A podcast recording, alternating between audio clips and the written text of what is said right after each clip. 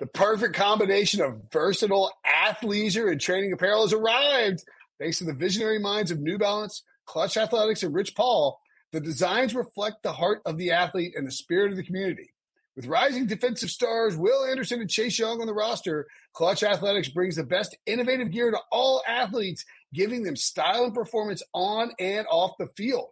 Learn more and purchase Klutch Athletics at newbalance.com.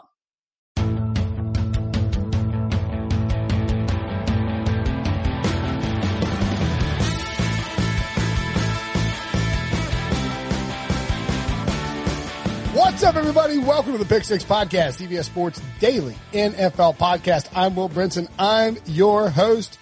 It is the Sunday recap show. Oh, yeah. It's time to get down and dirty and break down every single game from around the NFL in week two with the NFL Super Friends, Ryan Wilson and John Breech. What's up, fellas? Yo, yo, yo.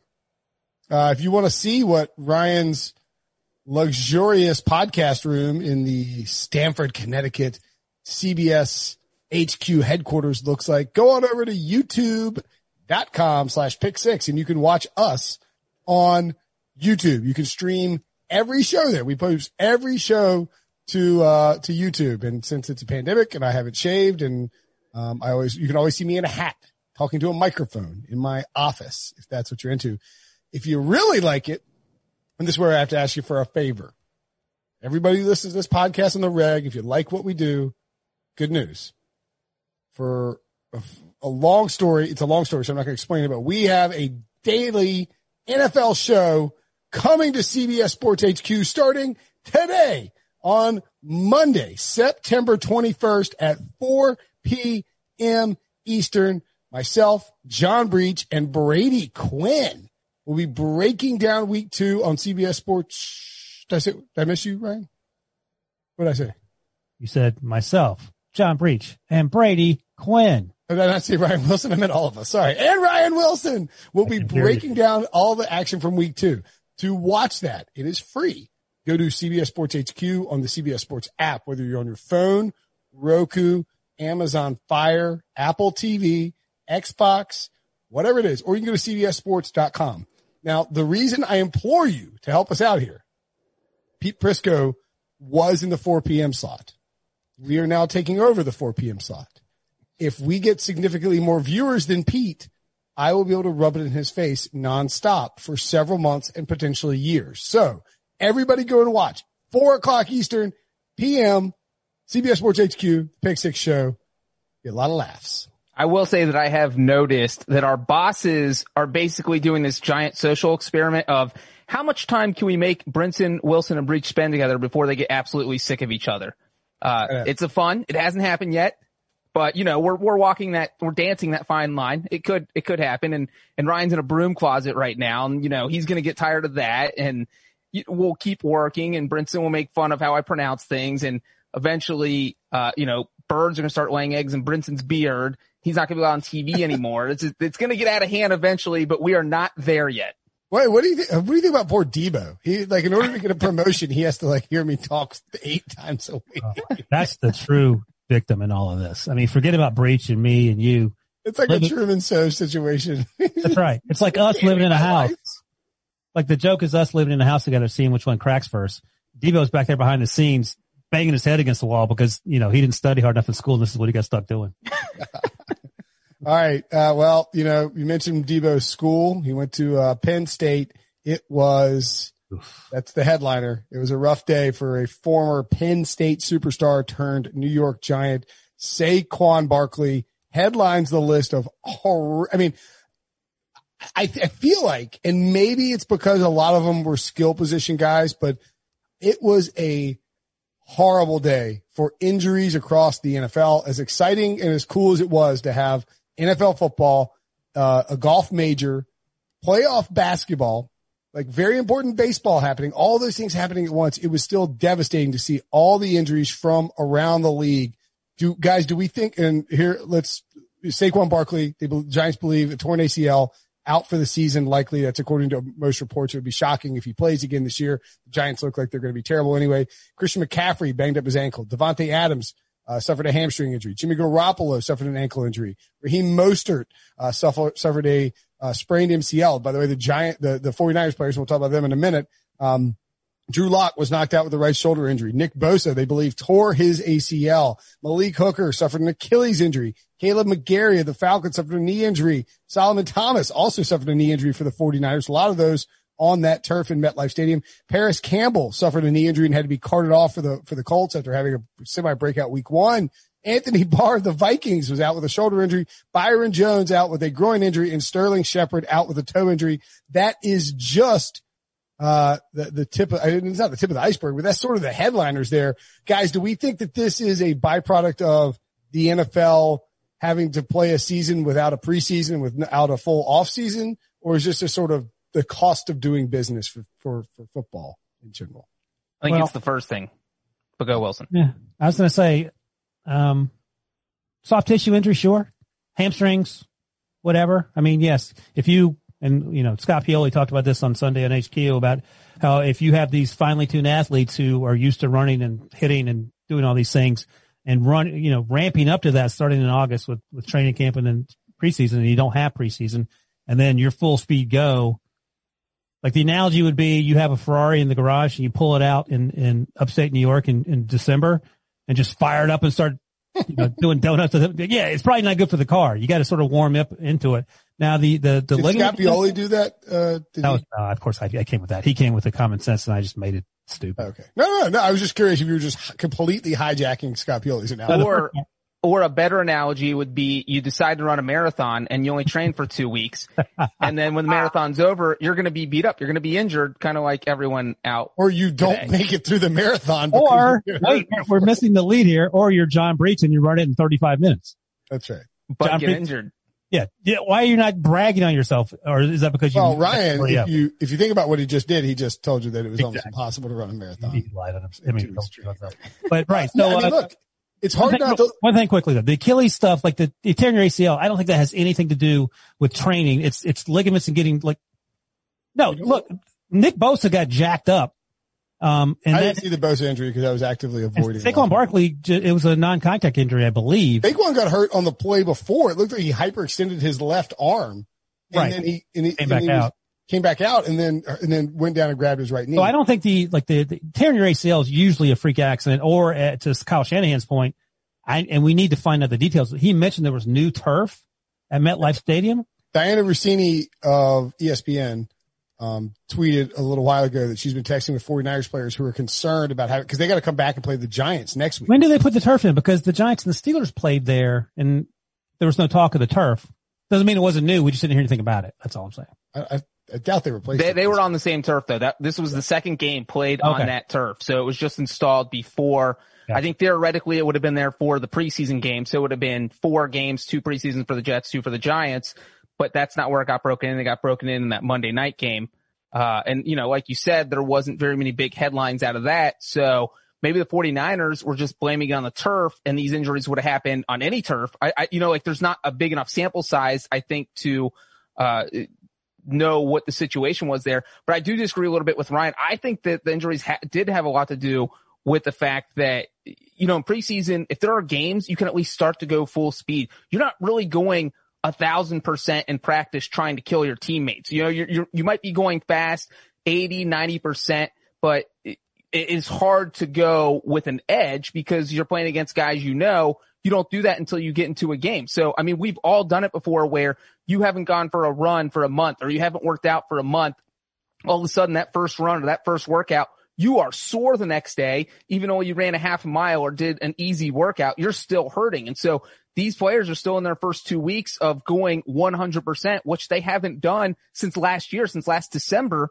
And so I think that does probably play a big factor Reach. in One why thing we're to seeing all these say though injuries. is that Saquon Barkley wasn't going to play in the preseason. Nick Bosa probably wasn't going to play in the preseason. Uh, they would have played some snaps. Saquon Barkley would have done the Ladainian Tomlinson, I would have imagined. And Sa- Saquon Barkley would have played a couple of series. He probably would have played a series in the first preseason game, maybe, okay, is that fair enough. Is that and then in the second. eh, But, but like, that's sort of the point. He would have built I, up. I would just push game. back on the on the ligament injuries. But he never would have have one more- been I have one more that, like, question cause he about it, too, didn't play in the spring either. He had to keep himself in shape during the spring. He would have also had that. So it's a buildup of everything. It's not just not playing preseason games. Here's what I'll leave you with. Hold on, let me let me ask you this: Do you? Because I do feel like every year there's a week early in the season where it's like, oh, this Right. is the worst injuries we've ever seen. Yeah. Um, do you think that if this had been Dion Lewis and Reggie Bonnafon instead of Saquon Barkley and Christian McCaffrey who suffered injuries, that we would be having this discussion off the top of the podcast? I mean, that's a great point. no, I mean, I, I mean, I just, Oh, it's, obviously no. I mean, if it, or even if it was just like 15 starting offensive linemen. Or if it was Jeff Driskel and the, the backup quarterback, uh, for the Giants. I don't know who that is. I mean, if they just happen to have to play, no, no. I mean, it's, So like Tyrod, uh, Tyrod Taylor got hurt and Drew Lock got hurt. If those were the two biggest names that got hurt, I don't know that we're leading with this discussion. Uh, but we do need to talk about that. By the way, Arik Armstead tweeted at NFL, fix this trash MetLife turf. 2020 is so whack. I will say this, and uh, at what I was going to point out earlier when John kept trying to make points, and I keep proving him wrong.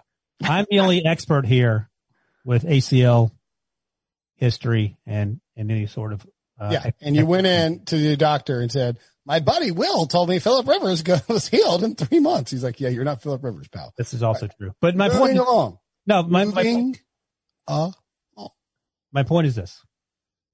Uh, I don't understand, like ACL injuries happen more often on turf. I don't know why they don't play on grass. Like, why wouldn't you want, like soccer players don't play on, on turf because it's not good for you. And they, they all weigh 140 pounds. If you have guys that are between 240 and 320, clearly their bodies aren't built to carry that frame. Why not make it easier for them by playing on grass? uh, why don't we get a turf grass management person and get dive into that later? NC State, you should know that. Don't stuff. the Well, I feel like grass is easier to maintain in southern cities because you look at like Heinz Field, Ryan, that field always ends up in crappy shape by the time or we get to FedEx November. Field. Or FedEx Field or Soldier Field. And so it almost becomes a home field advantage. But once the field's crappy, that's not safe for even players worse. either. Right. Okay. That- that- moving- that's, not, true, but go we ahead. will undoubtedly discuss more of these injuries through the Well, John keeps individual telling lies. I can't, I can't let him go without Well, fact. what's not true? Um, muddy fields aren't bad. They're safer for you than, than sticky turf, which is what the, RG3 would like a word.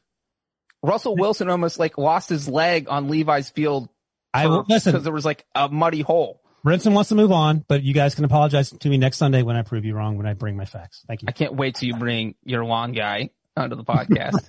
This is Steve. He mows my lawn. He confirms that he we does. do have to cover 16 games. well, quit. Tell Breech to quit lying, and you quit backing him up. That's all. well, you shouldn't have started with injuries then. Maybe we should have ended with that. all right. What's That was the headline story of the day. Okay. So, uh, 11 teams will begin the season 2 and 0 because as we well know, the Raiders and the Saints both undefeated. And so that means they will get to, uh, they will get to 2 and 0. That is tied with 2008, 2006, and 1998 for the most in a single season. And perhaps no team that got to 2 0 was more impressive than the Russell Wilson led Seattle Seahawks who beat the Patriots 35 to 30 on Sunday night football. The Seahawks covered barely the four and a half. The over 45 hit very easily. Top fantasy performers were Russell Wilson with 42 points, Cam Newton with 35 points, and Julian Edelman with 17 points. Julian Edelman, by the way, would not have predicted this. Set his career high in receiving yards in his second game with Cam Newton. I mean, he played a lot of games with Tom Brady and set, uh, it, it, very banged up. Tough game for him. I mean, just fought like a warrior. Very impressive. And the, the Patriots had a chance to win. Edelman barely missed a touchdown catch. Uh, and then Cam had it. They had the ball at the one. They ran power quarterback up the middle. Two seconds left and Cam was stuffed. Russell Wilson went 21 of 28 with 288 yards and five touchdowns and plus an interception. He has nine passing touchdowns this season and 11 incompletions, uh, which is ridiculous. And that sets a Seahawks record for most passing touchdowns in his first two games.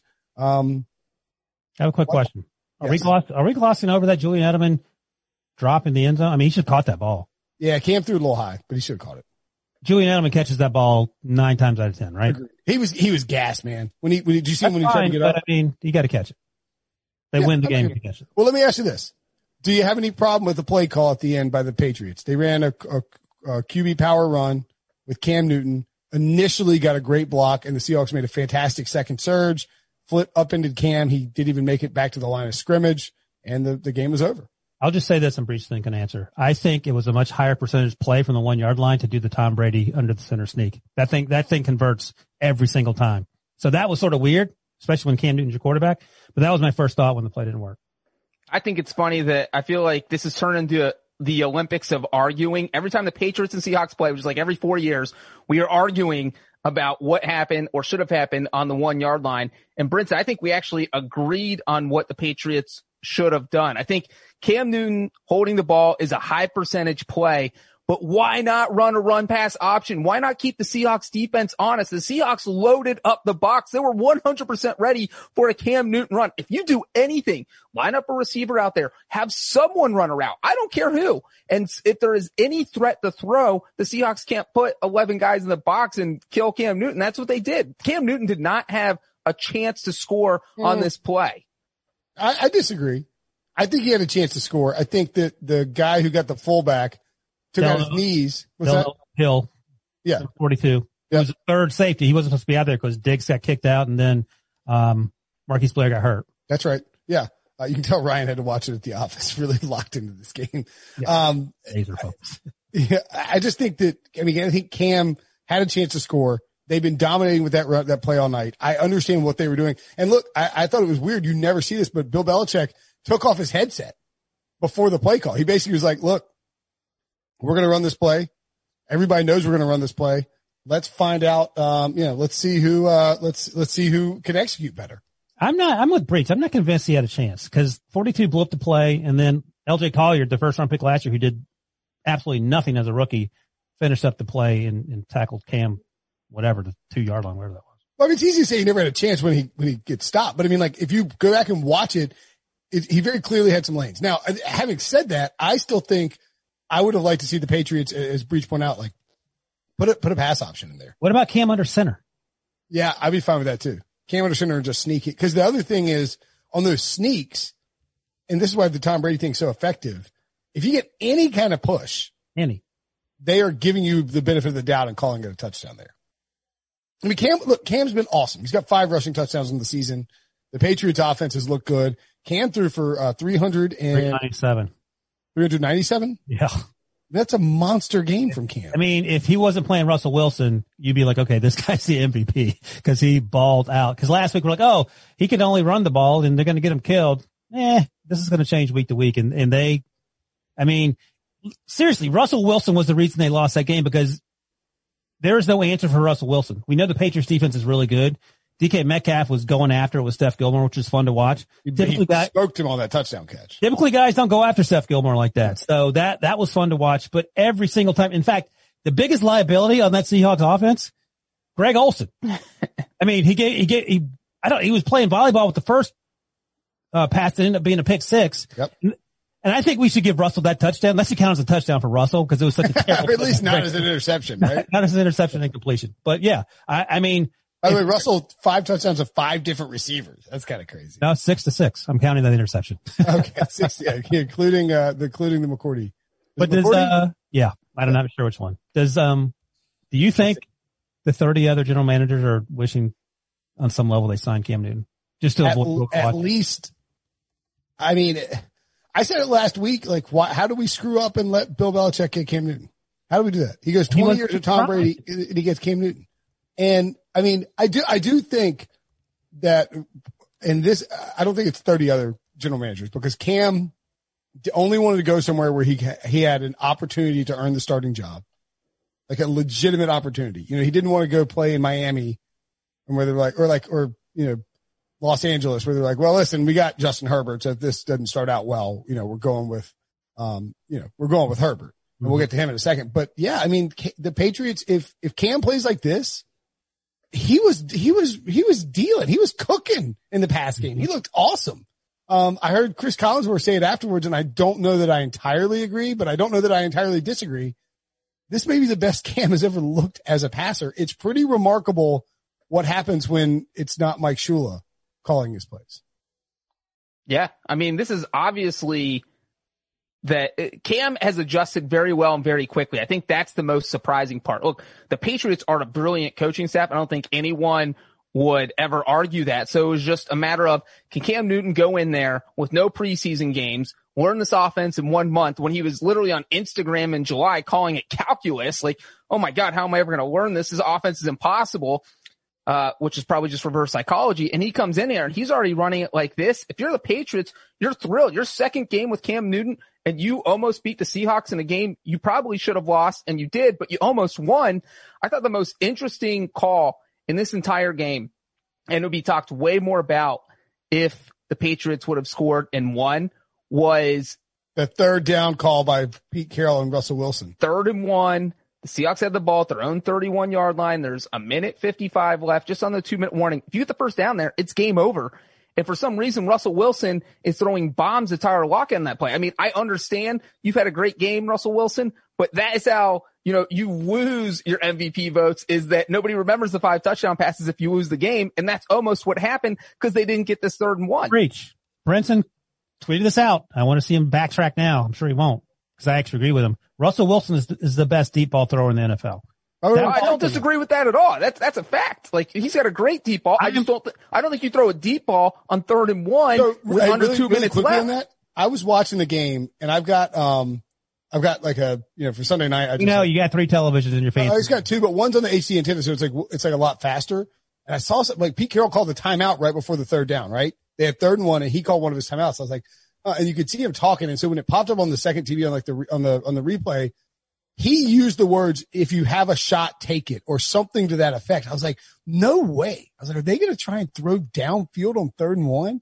I was like, I was like, I must have just seen it wrong, but he used the phrase shot. He was talking on his, on his headset. He was talking to Pete. He was talking to Russell, I think. And then the, they got a bad snap, but on that play call, why would you not roll Russell out? Sort of like, you know, give him the opportunity to run if it's there to sneak it. And then if not, have a, have Tyler Lockett running a crossing route. Those things have been open all friggin' night. And instead you take this deep shot down the field that, you know, look, is a kill shot if you hit it and it's huge. A one yard run is a kill shot. That's the, the right. The game's though. over. Yeah, yeah, It doesn't matter. You don't need a 45 yard pass. Literally a one yard run is a kill shot. Reach, so you're, you're right. But I actually appreciate the aggressiveness because I love living in a world where Brian Schottenheimer opens up this offense and Russell has thrown the ball 34 times last week, I think, uh, 20 something times on Sunday night. It's a completely different offense.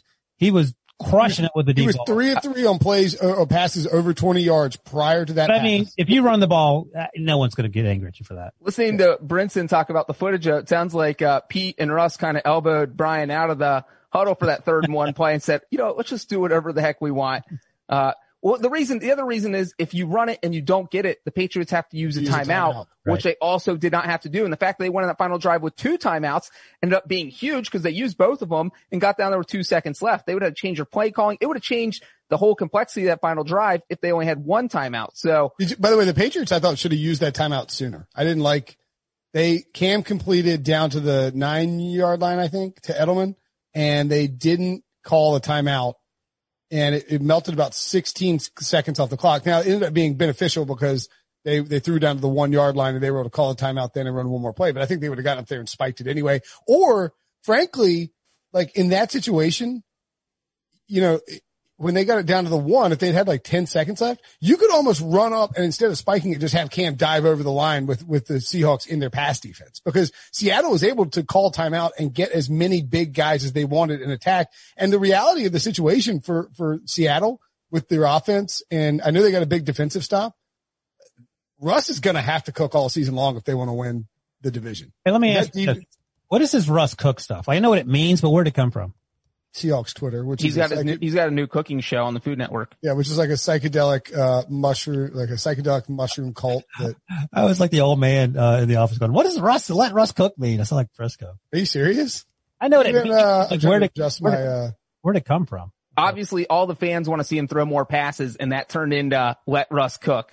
Okay, I and got, got it, the, it basically went viral on Seahawks Twitter. The, I got the, the context clues. I just didn't know if there was a, a the dark underground that is the right. Seahawks Twitter. Wilson, you don't even want to go on a Seahawks Twitter. You wouldn't last for three days. We wouldn't no. last for 30 minutes. Yeah. What you wouldn't last for what three is minutes. What is Thanos doing? So here's one of my takeaways, and we can move on because I know we always linger on the first game, but I'll just say this quickly.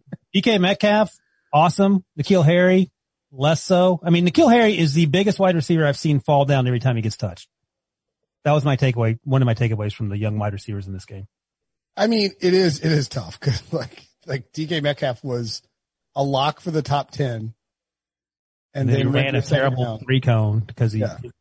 Um, what, so, uh, let's see. I'm just trying to look at the players. And by the way, I'll just say while Brinson is looking that I thought the Seahawks played an A plus game. The only thing I brought up was that third and one. So I feel bad bringing up the one bad decision I thought they made because I thought that was a well called game. I thought that was a well played game. And the Seahawks offense has looked pretty unstoppable for the past two weeks. I'm not sure with Russell Wilson at quarterback. I'm not sure if there's a defense in the NFL that can slow them down. No, if they let Russ cook, they're going to be good for the entire season. By the I'm way, gonna start, I'm going to start to let Russ saute. That's my thing. That's terrible. Mm-hmm. Uh, so Marquise Brown, N'Keal Harry, Deebo Samuel, AJ Brown, Miko, or actually N'Keal Harry, ignore Marquise Brown. N'Keal Harry was taken with the 32nd pick of the 2019 NFL draft. Here are the wide receivers selected uh, after him. Deebo Samuel, who by the way would have been a perfect fit in the Patriots offense, and it's inexplicable they didn't draft him. And I had him mock drafted every single time to him at 32. Uh, AJ Brown, Mecole Hardman, JJ Arcega, Arcega Whiteside, Parris Campbell, Andy Isabella, DK Metcalf, Diontae Johnson, and then Jalen Hurd and Terry McLaurin. Yikes, Pats. Right. Yeah. Not great. Yeah. And all those guys, guys went in the second or third round. Then Hakeem Butler went to the top of the first. You guys ready for my fun fact? Sure. I am braced and ready. The final score of this game was 35 to 30. That final score has only happened 11 times in NFL history. It happened twice in week two. Patriots, Seahawks, and Bengals, Browns. I covered both those games, which is a great time to mention. I went 13 and 2 this week. Just interesting. Oh, yeah. You. Wilson, by the way, 13 and 2 against the spread. That is. What was your, what was your note about people didn't want to talk to me? I didn't know what that meant. Huh? Oh, I was saying they kicked you off HQ because you're too smart. Like you're too brilliant. Uh, uh, oh, I didn't see that part. Okay. You, you can't right, be on the show Anyway, anymore. the Pats and the Seahawks are both good. We're going to be talking about them a lot. So let's get to the Chiefs and Chargers. Chiefs 23, Chargers 20. Chiefs win in overtime. I was hanging out watching that game on Twitch with Adam Aizer. Uh, the Chargers cover the plus eight and a half. Obviously the under 47. I won't say it easily hit, but it, uh, you know, it was a little, little dicey there for a minute. I guess it could have gotten spoiled in overtime. Uh, we told you to take that under on the YouTube exclusive week two look ahead. You can go, uh, go to youtube.com slash pick six and get the week three look ahead with John Breech and I that we record on Sunday night. Uh, top fantasy performers, Patrick Mahomes, 29, Justin Herbert, 23, Tyreek Hill and Travis Kelce, 15 each. And, uh, the Herbert thing is interesting because Tyrod Taylor suffered an injury. I, I think bef- was it before the game? So pregame, he went through right around the coin toss, apparently he had a chest injury, quote unquote. Oh, here it is. Uh, they, they issued a statement. Prior to kickoff, Tyrod Taylor experienced difficulty breathing and was taken to the locker room for evaluation. He was transported to the hospital shortly thereafter to undergo further evaluation. Tyrod has since been discharged from the hospital. Wow. I didn't know that. Herbert said later he found out about 10 or 15 like minutes before kickoff, maybe. Maybe um, less. I mean, it was, there was not a lot of time because everyone was sort of surprised. Uh, you turned on the television and you're like, why is, I mean, 14 and a half minutes and Justin Herbert's out there. Well, we were, yeah, we were, um, firing up the Twitch stream and I look up and it's like, why is Justin Herbert? Right. Yeah. I mean, it was, it was just crazy. And so, uh, Herbert, look, I was not high on Herbert coming into the draft. No one either, right? No. Pete Prisco was. Prisco, of course he was. Um, and Pete was texting me like, oh, what do you think about Justin Herbert now? What do you think about Herbert now? What are you doing? It's one game. why, why are you talking like that, Pete?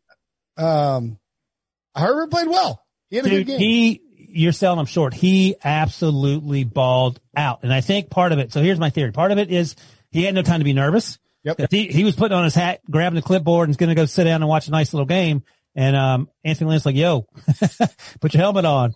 Uh, okay. And he goes out there and he is dealing. He made one of the best throws of the weekend, I think. Uh, yes to um, Keenan, Keenan Allen. Allen. Strike, an absolute strike down the field. And these are the throws you saw every five or six throws at Oregon, and then four throws that made you pull your hair out if you had hair.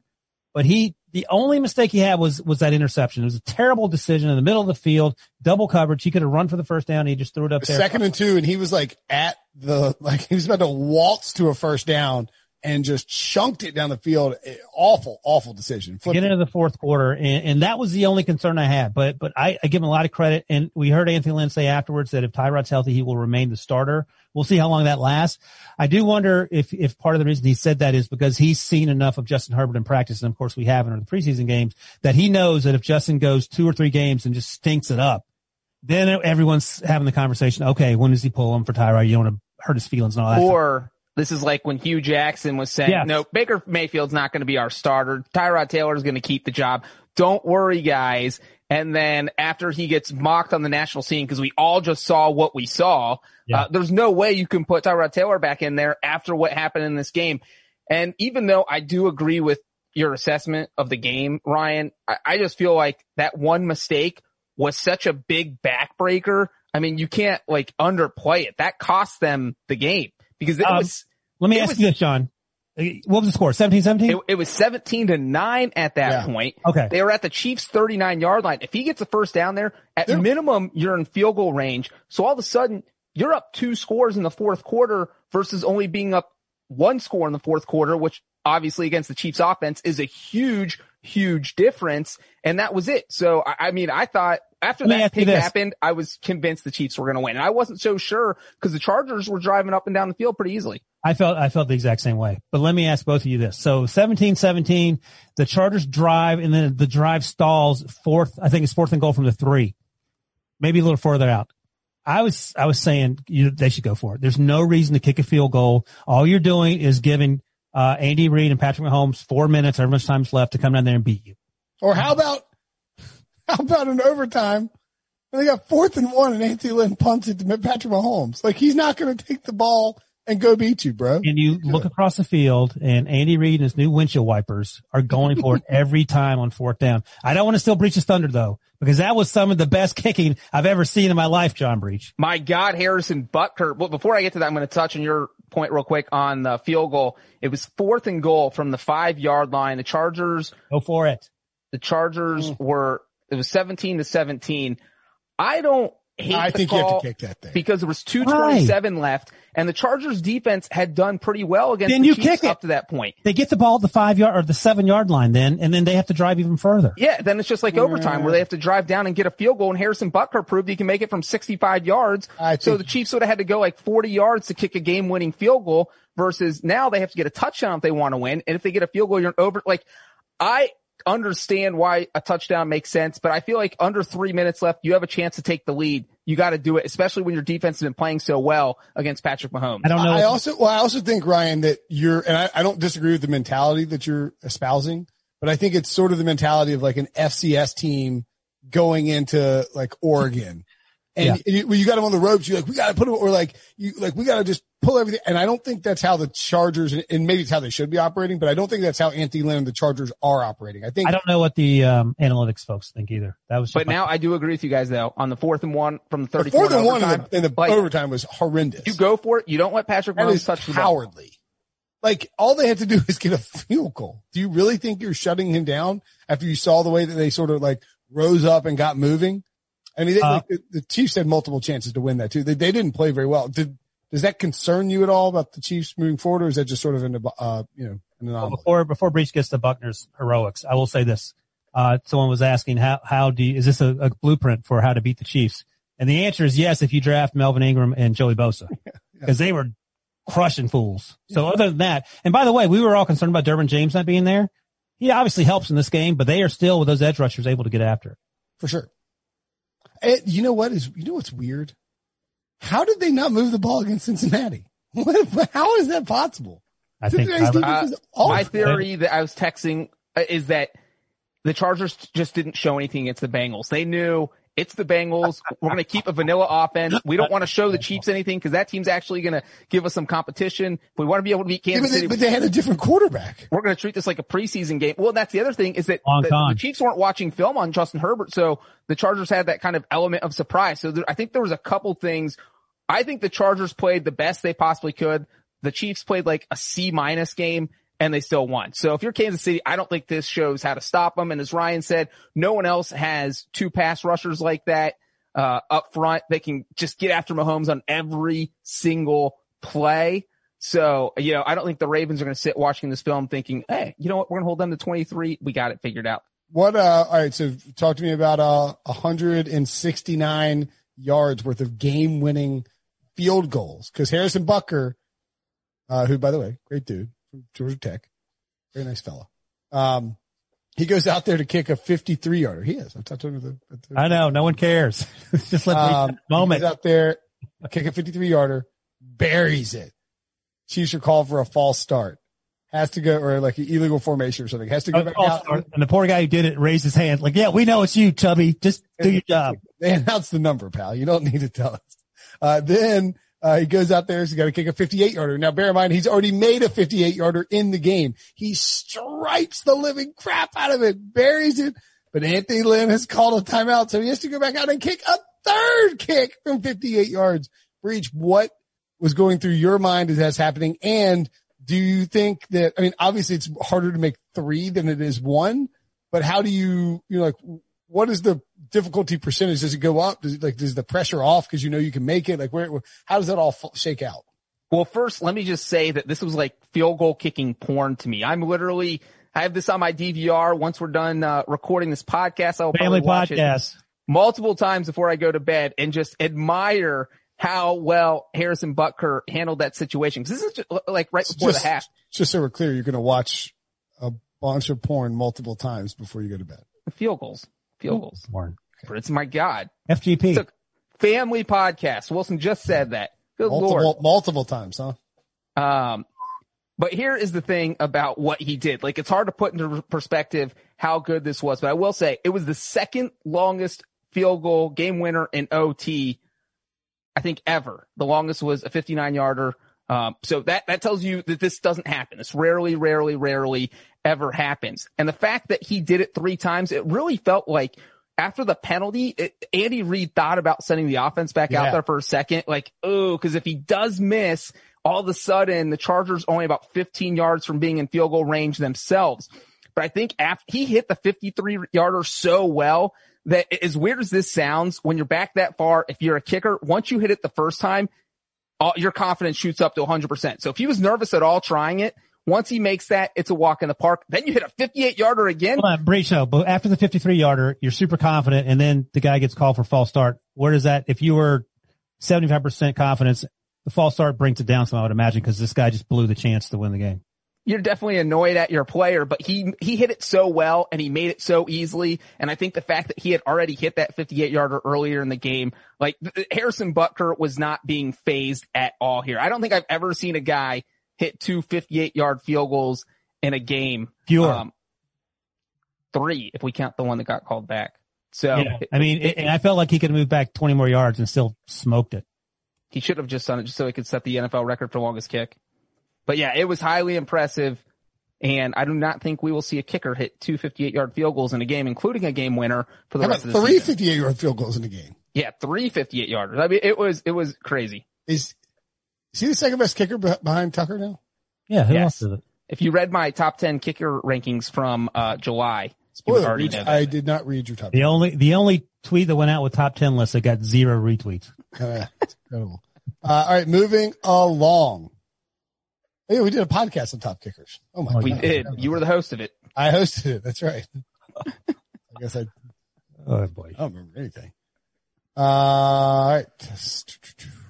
Oh, I know. I was going to say that, uh, Justin Herbert, by the way, 311 passing yards with one touchdown and a rushing touchdown joins Otto Graham in 1950 and Cam Newton in 2011 is the only players in NFL history with at least 300 passing yards and a rushing touchdown in their first career game in NFL history. The only quarterback to score a passing and rushing touchdown in the first half since 1954 when the Giants Bob Clatterbuck did it.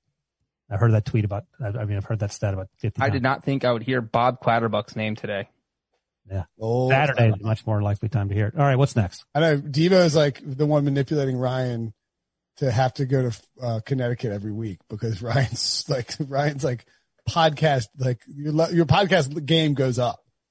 Oh, why? Oh, cause I stare, I stare at stats all day and then after you're just like you're just like you're sitting in that room with the like with Rob and Riley and you're just like you have nine TVs on, so you're just all soaking in the football as opposed to like you know, you're at home and like your Oh. wife is like, what do you want for lunch? And your kids want to bug you. Um, Cowboys, Falcons. Oh. Cowboys 40, Falcons 39. What are we? Falcons plus three covers, and so does the over 53 and a half. And by the way, back to back weeks, the Pick Six podcast parlay. Cash it! Back to back weeks, didn't bet it. what is the matter with me? I guess I just stopped betting it. Let's keep it. There's more the matter with Dan Quinn than there is the matter with you. That true. Uh, Dak Prescott was the top fantasy performer, 41 points. He had three rushing touchdowns, one passing. Matt Ryan, 35 points, and Calvin Ridley, 22 points. Dak Prescott passed for 450 yards with one touchdown and rush for three. As I said, he's the first player in NFL history with at least 400 passing yards, three rushing touchdowns in a single game By the way, if uh, Cam Newton had scored, he would have been three yards off tying that second player to do it in the same day, and that never happened before. That's a great point, Ryan. Eric Casillas made that point originally, but I mean, it's worth following up on. That is great. Uh, the Cowboys are the third team in the past 15 seasons to overcome a two score deficit in the final two minutes and win in regulation, joining the Pats on, uh, from 2013 against the Browns and the Chargers back then in San Diego in 2008 against the Chiefs. And they were aided.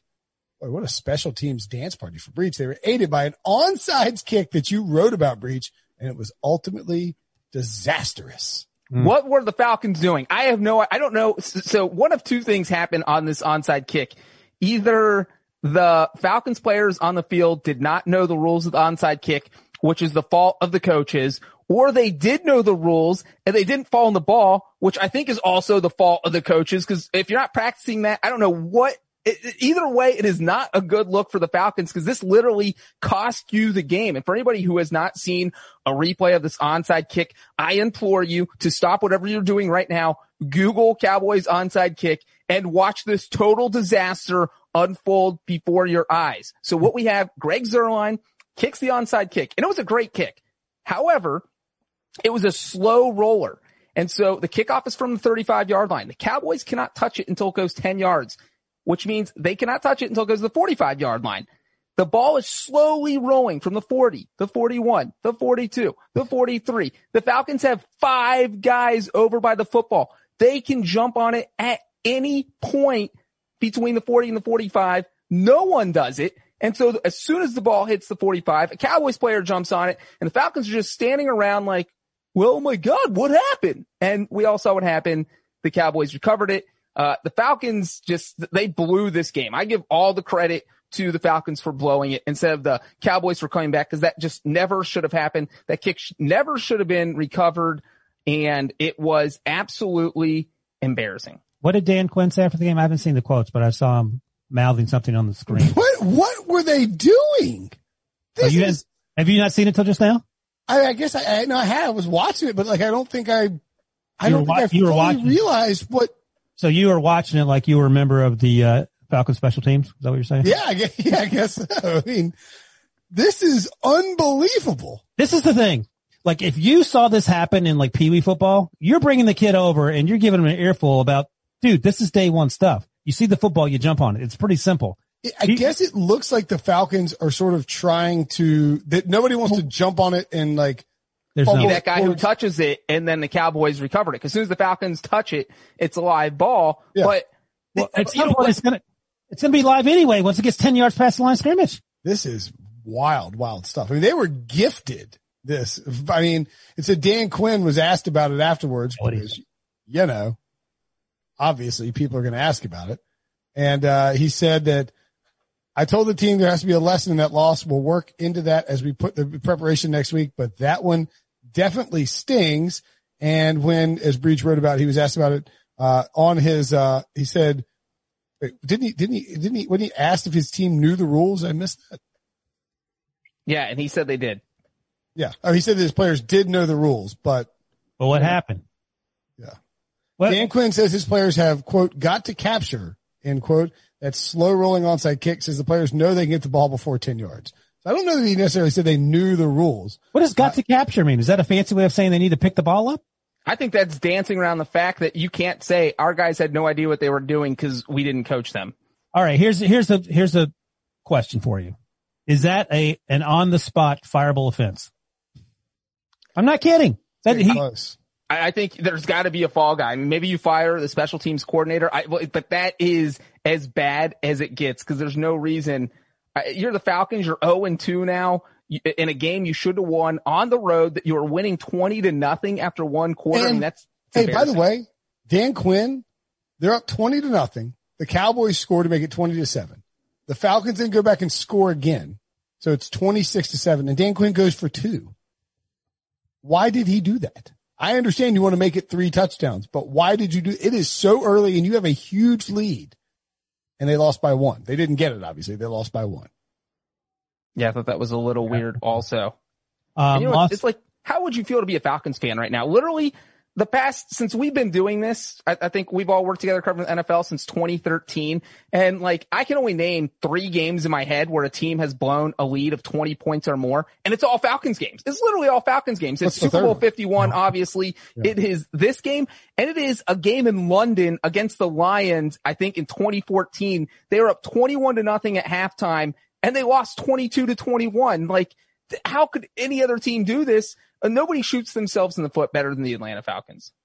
Yeah. worth, worth Um, noting, sort of lost in the mix. CeeDee Lamb led the led the Cowboys in receptions, six for 106. Just a matter of time. Keep an eye on old CeeDee. It's not a matter of time. He's just here.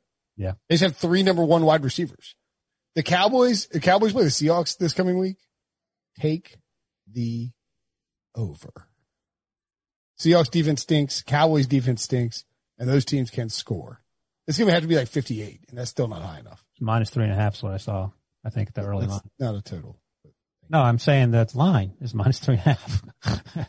Even the over under is at three and a half points. I'll take the under. you, you should want the over there. Um, look, Dallas, Dak's probably not in the MVP top five, uh, top five, excuse me, right now, but Oh, Yeah. all right. good. Um, anyway, So uh, we talked about okay, the the Falcons are are who they are. What's Jerry thinking in between cheering for for the victory there about the dollar signs he's having to pay Dak Prescott? I mean, yeah, you have to pay him. I All right, mean, I feel like it went up on. about two million dollars with every touchdown run that Dak had. Oh, look, Is there a scenario where they're not going to pay him? No, Andy Dalton did come in. I know. I know. Breech was cheering that up. He I, I was bootlegged him on hoping the- he was going to score a touchdown. I was I, I was at the edge of my seat Threw hoping to that Andy Dalton would threw score a to the- touchdown. no chance they're not going to pay Dak Prescott. Jerry found him in the middle of the draft. All right. What, what, what about Mike McCarthy? Because If they lost that game, two punts in his own on his own side of the field with like a f- offense that cost two hundred million dollars. You can't lose that game. And the, the good thing, news for him is he didn't. If he had lost that game, that is a huge problem for Mike McCarthy. They were he was going to be the talk of sports media and radio this week. Well, and the second fake punt was the worst one, worst one because it was fourth and five in the fourth quarter. the Cowboys are trailing 36 to 24. Every single person on the field is expecting a fake punt. The 12,000 fans that were there were expecting a fake punt and the Cowboys ran a fake punt. Oh, and surprise, surprise. They got stopped on the, like, it's not even a fake punt in the fourth quarter. If you're down 12, you're just going for it with your punt team on the field because everyone knows it's there and it blew up in your face. I would say McCarthy got, gets like a, C coaching grade. Basically, Dak Prescott saved the Cowboys season, saved McCarthy from being on the hot seat after two weeks. Jerry Jones just cut him a check right now. Ryan, would you like to uh, accuse me of stealing your your jokes for Twitter? I know you liked my tweet when I said Mike McCarthy's. Uh, I said Mike McCarthy's idea of analytics is just doing the opposite of what J- Jason Garrett oh did. no, that was I give you that. That's originality on your part. I like that. But like that really is what he's doing. Yeah, Listen, no, Jason that's Garrett would never fake a punt here. Let's fake some punts. I mean, it's, it's insane. Like, I like, feel like Mike McCarthy is at his wits end of what to do, and he's on the second week on the job. He's Homer Simpson in the nuclear with the nuclear codes. He's like, yeah, I don't know. I'll just hit this button and see what happens. Uh, the Cowboys were 0 and 2 on fourth down as well. Uh, but Dallas 1 and 1 now. Falcons 0 and 2. There's a big Here's a quick fun fact for the Falcons. Uh, in NFL history, teams were 440 and zero losses Great. when getting 39 points and zero turnovers. The Falcons just handed the NFL its first loss ever. Dan Quinn said he should bring that to his next contract negotiation. Yeah, I don't think Dan Quinn's gonna be long for that job. All right, let's take a break. When we come back, we'll rip through the rest of the games. Robert Half research indicates 9 out of 10 hiring managers are having difficulty hiring. If you have open roles, chances are you're feeling this too. That's why you need Robert Half. Our specialized recruiting professionals engage with our proprietary AI to connect businesses of all sizes with highly skilled talent in finance and accounting, technology, marketing and creative, legal, and administrative and customer support. At Robert Half, we know talent. Visit RobertHalf.com today. Okay, picture this. It's Friday afternoon when a thought hits you. I can spend another weekend doing the same old whatever, or I can hop into my all-new Hyundai Santa Fe and hit the road. With available H-Track all-wheel drive and three-row seating, my whole family can head deep into the wild. Conquer the weekend in the all-new Hyundai Santa Fe. Visit HyundaiUSA.com or call 562 for more details. Hyundai, there's joy in every journey. All right, so those are the big games out of the way. Let's rip through some of the other games that mattered. Uh, I don't know why this one's been redacted from the rundown, but it looks like it's Rams 37, Eagles 19. Ay. Uh, the winning bets, the Rams plus two and the over 46. Jared Goff, 26 points. Tyler Higbee, 23 points with three receiving touchdowns. And Darrell Henderson, 18 points. The NFC West is all two and oh after the Rams snuffed out the Eagles. The Eagles had a chance to tie the game up and Carson Wentz threw a horrific end zone interception. The Eagles, the 49ers are one and one. I'm an idiot. Wait, are the 49ers one and one? Yeah, they lost. Week one, Cardinals. Oh, right. Well, you can't, you know, the undefeated outside the division. Fair enough. Uh, yeah, I didn't watch much of this game, but I did see the Carson Wentz interception, and I, I thought somebody tweeted that everybody was two and no. Well, do your own research. Brinson, that's why you don't believe everything you read on Twitter. It was a reputable. You're, you're Ron Burgundy right now, reading everything in the teleprompter. so you know, so my one of my takeaways from this game, and I want to hear what Debo has to say. Like I said, I didn't watch a lot of it, but overarching takeaway is that Jared Goff is a better quarterback than Carson Wentz, and we for the longest time, myself anyway, at least dog take. Jared Goff played like crap at the end of the 2018 campaign when they ran to the Super Bowl. Didn't play well last year. And I feel like both he and Sean McVay had a chip on their shoulder coming into this. They played well week one. Uh, they put up some numbers week two. They're not making the mistakes that we're seeing Carson Wentz. I mean, granted, there's a ton of injuries on the Eagles team. I get that, but some of the decisions Carson Wentz are making, holding on to the ball too long last week, forcing some throws this week. I just feel like Jared Goff's playing better. I don't think that that's even a hot take. I think it's it's fair to say that he's playing better this season. I wouldn't say he's a better quarterback. If that was the case, then I, I think you'd have about six thousand quarterbacks in the world better than Kirk Cousins. so I'm not going to be a prisoner of the moment and, and, and say that he's overall a better quarterback. He's had a better start to the season, but yeah, Carson that's, has to play better. I think that's fair. I do think if you're putting Carson Wentz's career production up against Jared Goff, that they're pretty close. I would take Carson over the. the I, I think so too. So Pete Prisco, because well, I think you guys are bearing the lead here. This game proved one thing: it's that Sean McVay is a better coach than Doug Pederson. Oh, oh. suck it, that, Eagles fan! Again, again, I if, got dunked on. Ho ho ho! Up high, down hard. If we're valuing week two of the regular season over Super Bowl titles, then you are oh, correct, Breech. You are correct. If that's how we're prioritizing. Oh, I tell you what, our pal Blank is uh, vindicated for his coaching list. Uh, bleep, bleep text me. He's going to send me a check for uh, bringing that up in the podcast. By the way, whenever Breech dunks on someone, you have to play the Harlan. I I hurt my leg. Becker, the longtime punter, and Holder puts it down. Oh, oh that's not it. That's a- What did you get that? Oh, he missed! Um, he missed! Oh, and he may have pulled a hamstring or a muscle. What are you doing with Al Michaels on the soundboard? Uh, that was the, the doink off the. Oh, okay. Sunday night doink. Um, but real quick, way, you know what's funny about that clip is that, uh, Harrison Butker tried a 30 yarder at the end of regulation, the Chiefs Chargers, and then all of a sudden, uh, everybody on Twitter was like, don't pull a Randy Bullock, man. Don't grab your hammies.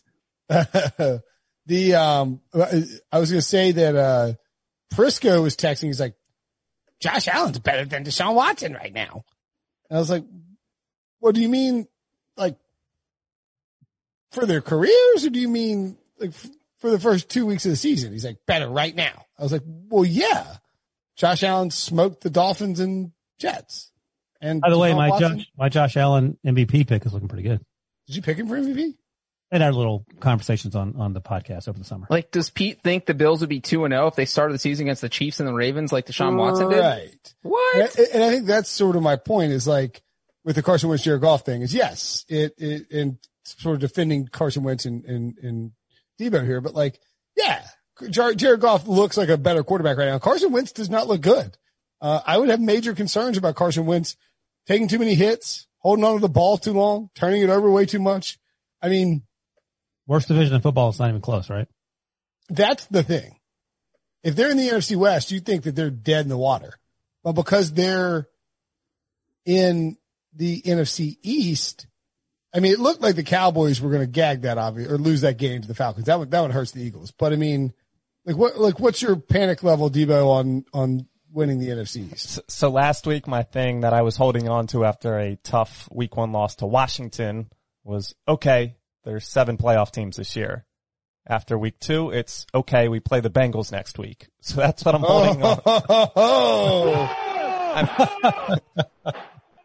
You know what's funny, Debo? I was literally going to ask you before we ended, stop talking about this game that after getting your face kicked in by the Rams, what was your, uh, on a scale of one to 10, how confident are you that you can just walk in and show up and beat the Bengals? It's not, it's not super high. I- I'd say it's still like a, a seven or an eight, but it's, it's Oh. not the 11 that I thought it would be two weeks ago. And what's, time in Carson Wentz's career that he's had multiple interception games in back to back weeks. Uh, Tyler Higbee, by the way, the first Rams player with three touchdowns since my boy Torry Holt back in 06. The Rams are good. McVay totally owns Jim Schwartz and, and for that matter, Doug Pederson today. But I think it, the Rams are actually a, a good team. The Eagles have not played well, but um, I, they're not dead yet because the, of the division they play in. hey, Breech, if Debo's at a seven or an eight, what are you facing the, the Eagles feeling like? Uh, at the beginning of the season, I would say a one, but now that Joe Burrow's good and the Eagles look like trash, I'm going to say a five. I think Five it's versus- possible that they could pull off the upset, but they've lost 14 road games in a row and it's in Philadelphia, so more likely not. Okay. Hey, Debo, what did you think about the, the Philly, uh, the, the crowd, them, them playing the booze? They were, they were doing it all game. So I, I like how people picked on like the moment that Carson threw the interception, but well deserved. I would have booed if I was there. I think everybody would have booed if they were there. it's just funny that they like, they include the booze in the sound drops with the crowd. Yeah, I, I think they need real booze to kind of motivate them because they're they're not motivated right now. So, Uh, Car- by the way, look, the Rams are legit. We agree on that? yeah, I think right now, as we sit here, the 49ers are, are the worst team in that division. And that's not a, a slight. They've been injured. Yeah. But the Rams are, they're exceeding expectations for sure. Yeah, and I think McVay's totally, we talked about this on the YouTube pick show that you should watch on YouTube, uh, that I think McVay has totally revamped this offense. He, he learned from last year and saw how badly Goff was struggling when the offensive line, uh, couldn't protect him as well. And he, and he just totally changed things around. He's moving more guys in motion. He's doing a little more, uh, sleight of hand to keep defenses from just sucking their ears back and going after Goff. And when Goff has time to throw, he is one of the better quarterbacks. He just so hasn't been good under pressure, and that's where his big flaw is. But he just hasn't faced a lot of pressure this year, and he's looked fantastic.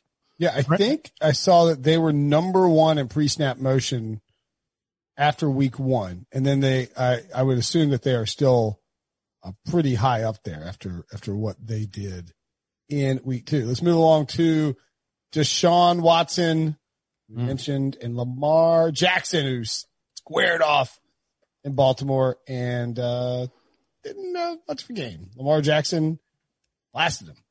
Ravens 33, Texans 16. The Ravens minus seven and a half covers the under 49 and a half hits. Lamar Jackson, 19 fantasy points. Deshaun Watson, 16 and Mark Ingram, 13. The Texans are now 0 and 2 and have been blitzkrieg by probably the two best teams in football. So it's hard to really get a gauge on what they did.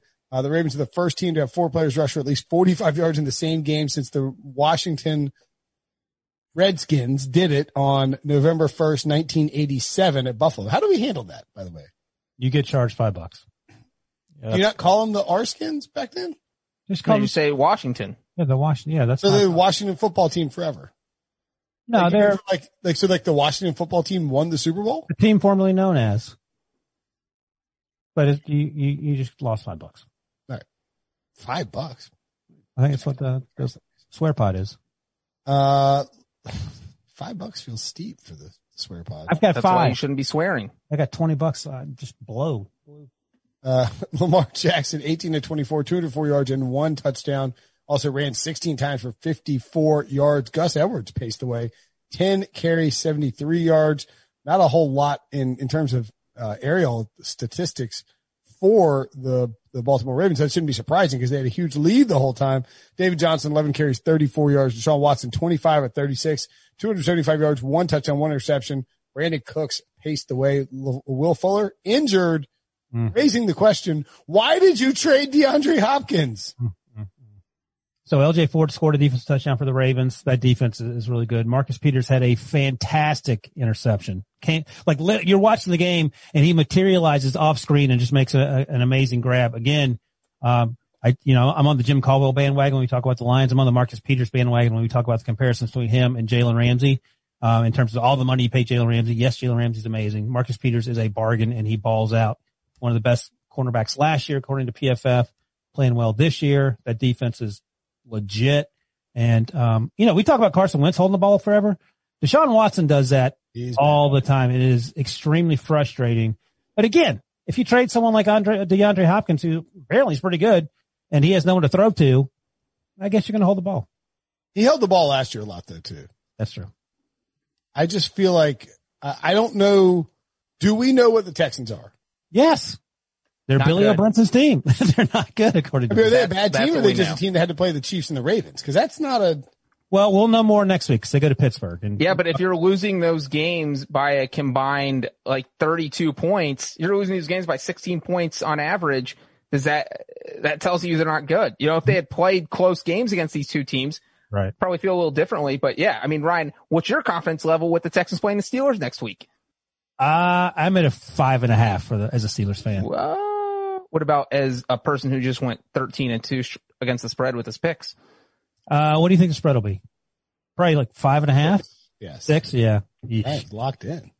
I think, I don't know. I never feel comfortable taking the Steelers at home or on the road to cover. That is. Six is a lot for that game. It feels like it's based primarily on how the Texans have looked. Yeah. Yeah. No, I think next week will tell us a lot, but to Breech's point, I mean, the Jets can lose by 16 points on average to those two teams back to back weeks as well. So that, that doesn't necessarily make you look great if you're Bill O'Brien. Uh, the Texans have the Steelers, Vikings, Jaguars, Titans, Packers, and Jaguars again. How many wins do they get in those six games? They're not beating the Jag. They're not sweeping the Jaguars. The Jaguars actually turns out Gardner Minshew, he's pretty good. Yeah. Uh, by the way, the, so like the opening series for the Texans was David Johnson run, David Johnson run, third down Deshaun Watson incompletion. And it's like you, you really can't do that coming out. You can if you're Billy O'Brien because you're the coach and the general manager. The Ravens, are, the the. Ravens are a monster, by the way. The Ravens are going to storm, destroy people. They I have mean- total continuity, great defense, great offense. Brenton, it's funny you just said that because I was literally, I'm looking at their schedule and, and 38 points against the Browns, 33 against the Texans. If they beat the Chiefs in week three on Monday night, I mean, when's their first loss? Steelers, then the Bengals. They, they've got, uh, they've got Washington in week four, the Bengals in week five, the Eagles in week six, the Steelers in week seven, I mean, those And are then- all teams that are going to be picking in the top five of the draft. and then a bye. So they're going to go to November undefeated if they beat the Chiefs. Wow. You I wanna- Go ahead. You think they get the Steelers easily? I Oh. mean, that's their closest game in there after the Kansas City game, but It just depends. Like the, the Yeah. for, a, for a stretch, they would blow out the Steelers every game, and then last year Mason Rudolph almost beat them. I'll say this: going in, starting in that Steelers game, they get Steelers, Colts, Pats, Titans, Steelers, Cowboys.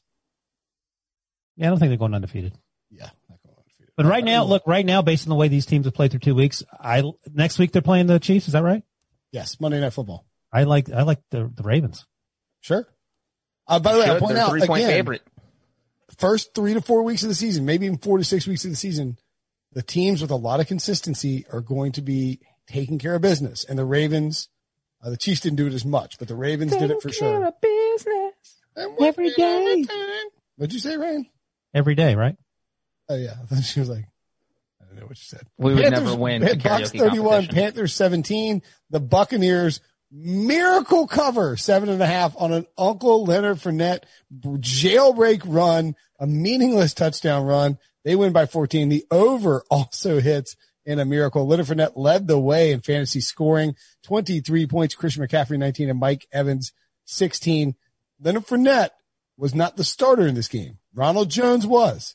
Ronald Jones was playing very well, had a great stiff arm touchdown run, and then he fumbled a snap and uh, a handoff with Tom Brady, and he evaporated into thin air, and Leonard Fournette took over.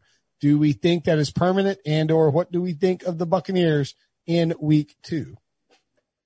To answer your first question, yes. Bruce Arians totally feels like the type of coach who sees a fumble. This happens like in college. You'll see somebody grab by the face mask and point to the bench like, dude, you go sit there. You're done. And Arians feels like that type of coach. He's got that old school mentality and maybe he would have been hesitant to do it, uh, before they signed Fournette. But now that he's on the team, Arians thinking, well, you know what? We've got a running back who's just as good as you, if not better. Maybe he doesn't know the offense as well, uh, but he can learn it on the spot. And, uh, Fournette showed that, hey, he could be a weapon absolutely for Tampa Bay and he's only going to get better because he's just going to know the offense better and better. So I think this is actually, if I'm another team in the NFC, it's a little scary to think Leonard Fournette in an offense with other weapons where teams aren't just focusing on him. My, uh, one of my takeaways is that, uh, Tom Brady had an, an interception, which wasn't a great throw, but it was the only target for Rob Gronkowski in that game. Mm. It was non-factor last week. And I'm starting to wonder, I mean, what do, what do we do with Rob Gronkowski here? Is he, is he going to get Gronk's, Gronk's washed. He's he's Right? dissed. He's dissed. Yeah, so he's out there and he's he's basically moral support for Tom Brady at this point. Like he he's like It's like he's like an entourage member. He right, he's turtle. I mean, let's be before honest. tequila. You remember Gronk did that interview with CBS News like five months after he retired. He said he thought he had 20 concussions in his career. Like, He said he had a hole in his thigh. what is he even doing coming back? And, and that feels like he probably got in the football field and was probably thinking, yeah, this isn't the best Sure, idea, but I'm going to go through with so. anyway because Tommy's still out here playing at 43 years old. I, I think it, I think part of it too is like it gives a gives gives Tom Brady a comfort level. Yeah, he's a he's a service dog. Jeez, this Friends. turtle and a service dog. No, service dogs serve very important roles and they're beloved. But I mean, he's not Rob Gronkowski from five, six, seven years ago. No, absolutely not. I also But think if he's drawing coverage, then he's doing his He's job. not though. He got targeted once and was an interception. I don't think that's doing your job unless you're playing a linebacker. I'm not sure why you're coming after Gronk. I mean, I'm not, but I, I, Wilson, my God. I Do you like hate Gronk? What's your thing with Gronk? Is because he didn't show up at your bachelor party? I was just gonna say that. I was I was just gonna say that. My bachelor party was in Atlantic City though. That's why he didn't go there. Um, I He's was going to probably- try and look probably up the years old. snaps for Gronk. I don't. He can't have played that much, right? No, I mean it's in the scheme of things, it's not a big deal. It's just interesting because it was a, the trade was a huge development in the offseason because there was so much uncertainty about Tom Brady. Well, I mean, it was a huge development in the sense that we were in a pandemic and uh, they went out and got, I mean, look, here's the thing. We had our social media team and everybody's social media team. How are you going to stop this offense now? And it's like, Right. well, Gronk and Shady are washed. Like, well, don't include them, please. Like, give, like, they're not, they're not the important part. I don't take a whole lot away from this outside of the fact that look, the Panthers defense is the worst in football and the Buccaneers easily put up 31 points on them. I mean, easily. There, it was 21 nothing in the second quarter. I mean, don't misunderstand. This is a great game, bounce back game for Tom Brady. He was focused all week. It makes him feel better, uh, given the way he played in week one, which wasn't terrible. They just lost the game to the, to the Saints in New Orleans. Yeah, I get all that. But I was just, I remember that play distinctly. He was- wasn't that great. I mean, he was 23 or 35 against an awful pass, an awful defense. He was getting away with some, he was getting bailed out on some stuff. I would say You know that I, if we gave Tom Brady a C minus last week, I'll give him a C plus this week. I would give more than that last week. But it, but the, here's, here's You're, my, you're a chump grader. my other one perhaps. He wasn't great last year. Like it wasn't like 2007 Tom Brady. He was slightly above average on a team with not very many playmakers. Now they have playmakers now and he needs to play better. I mean, Maybe- Scott, look, Scotty Miller dropped an easy touchdown pass that he should have Sean caught. dropped one as With well. Sean McCoy dropped a Sean McCoy one. dropped a really bad one. Yeah, that's right. Um, but like by and large, I mean, yeah, by and large, I don't think Brady was awesome. I think he was pretty good. Yeah. And that's an upgrade from James. And also, Yeah. I think that part of it is that he's looks more comfortable in the offense. That's why you need a game like this. I mean, last week he had zero chemistry with Mike Evans. This week they connected seven times for 104 yards and a touchdown. So it's it's about that so that he's more comfortable in this offense because the Buccaneers aren't going to get to the playoffs unless Brady's fully comfortable in this. And you could tell he was a little bit uncomfortable last week. This week he looked a little bit better. I think he's going to get a little bit better each and every week. And you know they've got a friendly schedule, so that Do- works do out they? well for Brady. I mean, the Broncos, the Chargers, the Bears, those are all winnable games. Those are uh, for sure winnable. Those are good defenses though. Yes. I would be, I think we, I'm not worried. I'm not going to panic on Tampa Bay as long as they're winning football games and staying in the playoff hunt and can get to mid, like get to mid season. I think that's when they'll start to click a little bit more. But these next three weeks, Denver at Denver, Chargers at home, at Chicago. I mean, those are not, you need to go two and one. They will. They will. And I think to your point, Brenton, if you're 2 and 0 and play two terribly crappy games, you're still 2 and 0. You have time to figure it out. Sure, absolutely. Okay, the the Packers and Lions. Ugh, Pete would not, Pete Prisco will not stop texting me about the Lions. He's like, great My. God. Oh, he mentioned it on, on the halftime show on HQ today. Oh, he did. Yeah. He said, some people pick the Lions to win. And Jamie said, who said that? Our friend Will Brinson. he couldn't wait to get it in. 40 Packers 42, Lions 21 was a bloodbath. Lions were actually up 14 to 13 at one point. Packers cover six and a half. The over 51, one of our locks hits as well. Uh, I was part of the Pick Six podcast parlay. Aaron Jones, 40 fantasy points. Aaron Rodgers, 22. Matthew Stafford, 19. Davante Adams, as we mentioned, suffered a hamstring injury. Uh, Aaron Rodgers said after the game, today's a game, today's a game we expect to win. No, we don't have the home crowd, but we've had an advantage at home over the years. We were seven at one at home last year. We've obviously been good in the division last couple years, haven't lost, but those are the type of games that you have to win. Aaron Jones, 18 carries, 168 rush yards, three total touchdowns, including one receiving and two on the ground, 236 total yards, the most by a Packer since Billy Howton in 1956. Um, And let me start off by saying this and then Breech, you can, you can follow. Jim Caldwell got fired for going nine and seven in back to back. is Matt Patricia going to survive the season? Well, I Bob don't know. Quinn's not, Bob Quinn's not going to fire him. so I So don't think so either. Yeah, but you have your a younger owner in place who might just say, "All right, I've had enough. This is embarrassing. We got to make a change." And and you know, and you mentioned Aaron Jones fantasy points, Brenton. I'm only bringing that back up because do you know who had Aaron Jones in fantasy today? Me. And you know why I'm bringing that up? Because I played you. Me? Yeah, Brenton.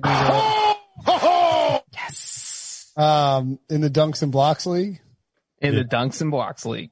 man, I don't care about fantasy this year at all. That's because you keep losing. oh, he dunked on you twice in one. He's just not wrong. I mean, this, this is, that's why I don't. Bill. Duck. You know what's crazy though, and you mentioned it, is that the Lions jumped out to that 14 to 3 lead, and I was watching most of the first half. I didn't see the entire second half. Once Let me the ask you though, at what point did you think the Lions, did any point did you think the Lions going to 14 win? 13, I thought the Lions were going to win. No, you did. Oh my God, you beat me by three points? I still have two players left to Oh, play. you have Hunter Renfrow and Drew Brees. Oh, that's tough. I benched John Smith for TJ Hockenson. So go ahead. Did you think at 14-3 the Lions were going to win? No, at 14 to 3, I thought the Lions could win because look, they were two earned touchdowns. They drove 75 yards straight down the field on the Packers defense both times. Didn't have any issues. You know, sometimes that first drive, uh, if a team goes straight down the field, it's a scripted drive. You can't really judge too much about what's going to happen in the rest of the game. But when they came out and did that on the second drive, in my head, I'm thinking the Lions are either going to win this or if they're going to lose, it's going to be like 45 to 42 because the Packers cannot stop them. And all of a sudden, I don't know if the Packers defense got a pep talk at the end of the first quarter, but something flicked and all of a sudden, boom, Well, so you know, they got shut down. But it's amazing how the Lions can look good in tiny little spurts, but then be so bad. So the Packers, um, got the ball first in the second half. So they, so they were, they were down 14 to three at the end of the first quarter. They score twice to take a 17-14 lead going into half. They get the ball first in the second half. Aaron Jones goes 75 yards untouched on the first play from scrimmage of the second half. They're up 24 to 12, 24 to 14. And then on the very next possession, Matthew Stafford is picked six on a terrible throw. And all of a sudden it's 31 to 14. And at that point, you're like, eh, this is probably over. That's the wrap. Yeah. And I mean, look, they, Aaron Jones had a, another touchdown and obviously they got a field goal. Stafford had a touchdown as well that cut it to 13 points. But I mean, you know, you, in the blink of an eye, you go from, th- you know, 17, 14 in a good battle to 34, 14 and you're, you're sort of toast unless you're the Cowboys and playing the Falcons. Yep. Not good. The Lions are the Lions. The Lions are also like I'm not. I don't know if they're poorly coached. They are very banged up. Every, every team is banged up. No, up. the Lions uh, are. It, The 49ers are banged up and they found a way to eke out a, a whooping on the Jets. I mean, let's not make excuses where that- that's a little different. Why? They traveled across country. Breech will tell you that traveling from west to east is not great for the team traveling west to east. What are you making faces for? It's overrated. they had Nick Mullens out there whooping up on Adam Gase and the Jets. for an entire half. I mean, They didn't have Nick Bosa. They lost their starting quarterback. They lost their best running back. Their best tight end, their best player didn't even play, George What are you Kittle. talking about the 49ers for? They play the Jets. Shut up. The Lions were Buffalo. didn't have Kenny Golladay, Joe Dahl, uh, Big uh, Big Hal. is the number two name on his list. Two guys, no, two guys on the offensive line, uh, cornerbacks Desmond Trufant and Justin Coleman and defensive tackle Nick Williams. They were missing, they were, they were down to nobody left at cornerback. And that would have made a three touchdown difference. Yeah, you know why there's no one left at cornerback? They traded Darius Slay to the Eagles. That's, that, that is, that is a, that is a good point. How, how bad if the Lions go like 0 and 4, they're, they have a week five bye. If they are 0 and 4 going into that bye, does Matt Patricia lose his job? I don't think so. I don't either. Who gets fired first, Dan Quinn or Matt Patricia? The loser of that game when they play in week seven. Okay. Ooh, loser leaves town match in week That is seven. a Love to Bowl see it. All right, let's move on to the Colts 28, Vikings 11. Ugh. One of my best bets this week. The Colts cover the three and a half, the under 49 hits. That was a little surprising, but as I mentioned, it was a little unnerving to take this over since the possibility that uh, the Vikings might be terrible exists. And it turns out that is correct. Jonathan Taylor paced the way in fantasy scoring. 16 points, Philip Rivers 12 points, Mo Alie-Cox 11 points. And as, uh, Debo points out in the rundown, you know who's back? Billy Rivers? Kirby Cousins! Oh, Kirby is hundred percent back. I'll leave you with this stat, then Breech, you can talk if you want to. Through Okay. three, four, Can you, can, can I name Kirk Cousins? Can I list his production real quick before you do yeah, that? do that. Okay, so Kirk Kirby Cousins, excuse me. At One point, I mean, he actually, yeah, it's terrible. Eleven of twenty-six for 113 yards, zero touchdowns, and three picks. Through three quarters, his quarterback rating was double zero. He finished at fifteen point nine. I mean, he is full on in Kirby territory, and it's going to take a lot to get out of it. The Yeah, Vikings' only brutal. touchdown was a fourth quarter Dalvin Cook run. He like celebrated. He's like, yeah! It's like, dude, you're down 28-11. Stop it. It was garbage time. And I know I said this last week after they lost uh, to the Packers, but look, you get rid of your whole defense in an offseason. What do you expect? Offenses run all over you. And if you don't have a defense, guess who has to hold up the team? Your quarterback. Uh, and Kirk Cousins is not equipped to do that, especially when you trade away his best deep threat, Stefon Diggs. Kirk Cousins looks, looks like he has no idea what he's doing out there right now. He looked bad last week. He looked even worse this week. Prince, you mentioned the three interceptions. Uh, and you know what? The Colts, on the other hand, looked decent last week, kind of had like two or three plays go against them, and that was kind of the difference in the game. And I really feel like Frank Reich went home, watched the film, and said, you know what? The only thing we need to change is let Philip Rivers throw the ball less, and we will win. And that's exactly what they did, Good and strategy. they won. Well, I think that it's a good strategy. I mean, like I was saying all along this offseason that I didn't want to see the Colts have Philip Rivers throw 40 times. Like that shouldn't be the game. plan. By the way, Philip Rivers ain't washed. Mm, If you know, if you think that, you're wrong. He's, he can make the, he can make all the throws he needs to make. you want to hug your Philip Rivers doll while you say that? No. He threw the Um, ball 25 times, and that's to Breech's point. That's the whole idea. He can't be out there air mailing balls left and right because that's just not his Well, game. I mean, when you're, when you're when you're winning, I mean, like they held the Vikings to three points all game long. The Vikings, The Vikings held the Vikings to three points. They can't stop anyone, as Breech pointed out. And Kirk Cousins, I forgot about this. Someone last week after that first loss for the Vikings, uh, pointed to a, um, Jay Gruden interview talking about Kirk Cousins. I think it was maybe over the summer, maybe last year at some point when they parted ways. And he said that he, Kirk Cousins will not throw the ball unless everything is perfect. Like everything has to be perfect for him to make that throw. And he says, well, that's never going to happen in the NFL because rarely is it perfect. He says it happens in practice. It was frustrating and you sort of see that unfold. Uh, John pointed out Steph Diggs is gone. Well, if guys aren't getting open, you're just going to sit there and take a beating. And, you know, Kirby Cousins is Kirby Cousins it up. So they And that opened up. They opened up the with a field goal. They was a perfect example of that. Sorry. They went. No, it's fine. They went 13, 13 plays, sixty yards, four first downs, get a field goal on their first drive. Rivers throws an interception. You're thinking like, oh boy, this is going south. Here's what the Vikings did after that. I'm not going to include the Dalvin Cook touchdown. That was the final. That was the final drive. After the field goal on the first drive, punt, punt, safety, interception, interception, interception, punt, punt, then touchdown. Right. Their longest drive in that stretch between their first and last drives was 22 yards. Also not great. That is unbelievably bad. They couldn't do anything. And so I get, I get what you're saying about the formula and all that, but I, I don't think, and by the way, I mean, the Colts could have won this game 45 to, to three. They kicked, uh, a, a very large number of short field goals where they were driving a long ways and then ultimately, uh, could, didn't make it down there. Like Rodrigo Blankenship had 28, 38, 38 and 44 in terms of his four field goals. Shout out Rodrigo. Yeah. Woo, woo. To the podcast. Oh God. All right, let's go. Okay. Colts are good. That's what I'm Gardner Minshew went 19 to 20 with three touchdowns against this Colts defense. Cousins did everything you, I mean, it's, it's embarrassingly. The bad. Vikings might be a bottom 10 team in the league. Bottom five team. Yep. Okay. Ryan just realized what time it is. He just No, wants to I move mean- on so we can talk about the Steelers. No, the defense stinks. Breech pointed out they traded away or got rid of everyone. They drafted 15 guys in defense. They're going to be terrible. Most yards allowed in first two games of Vikings history. 876 ranks third all time in 2020. That is not good. Not great, Bob. Steelers 26, Broncos 21. The Broncos cover the six and a half. The over 41 hits. Ben Roethlisberger 22 fantasy points. Jeff Driskel 20 fantasy points. And James Conner 17.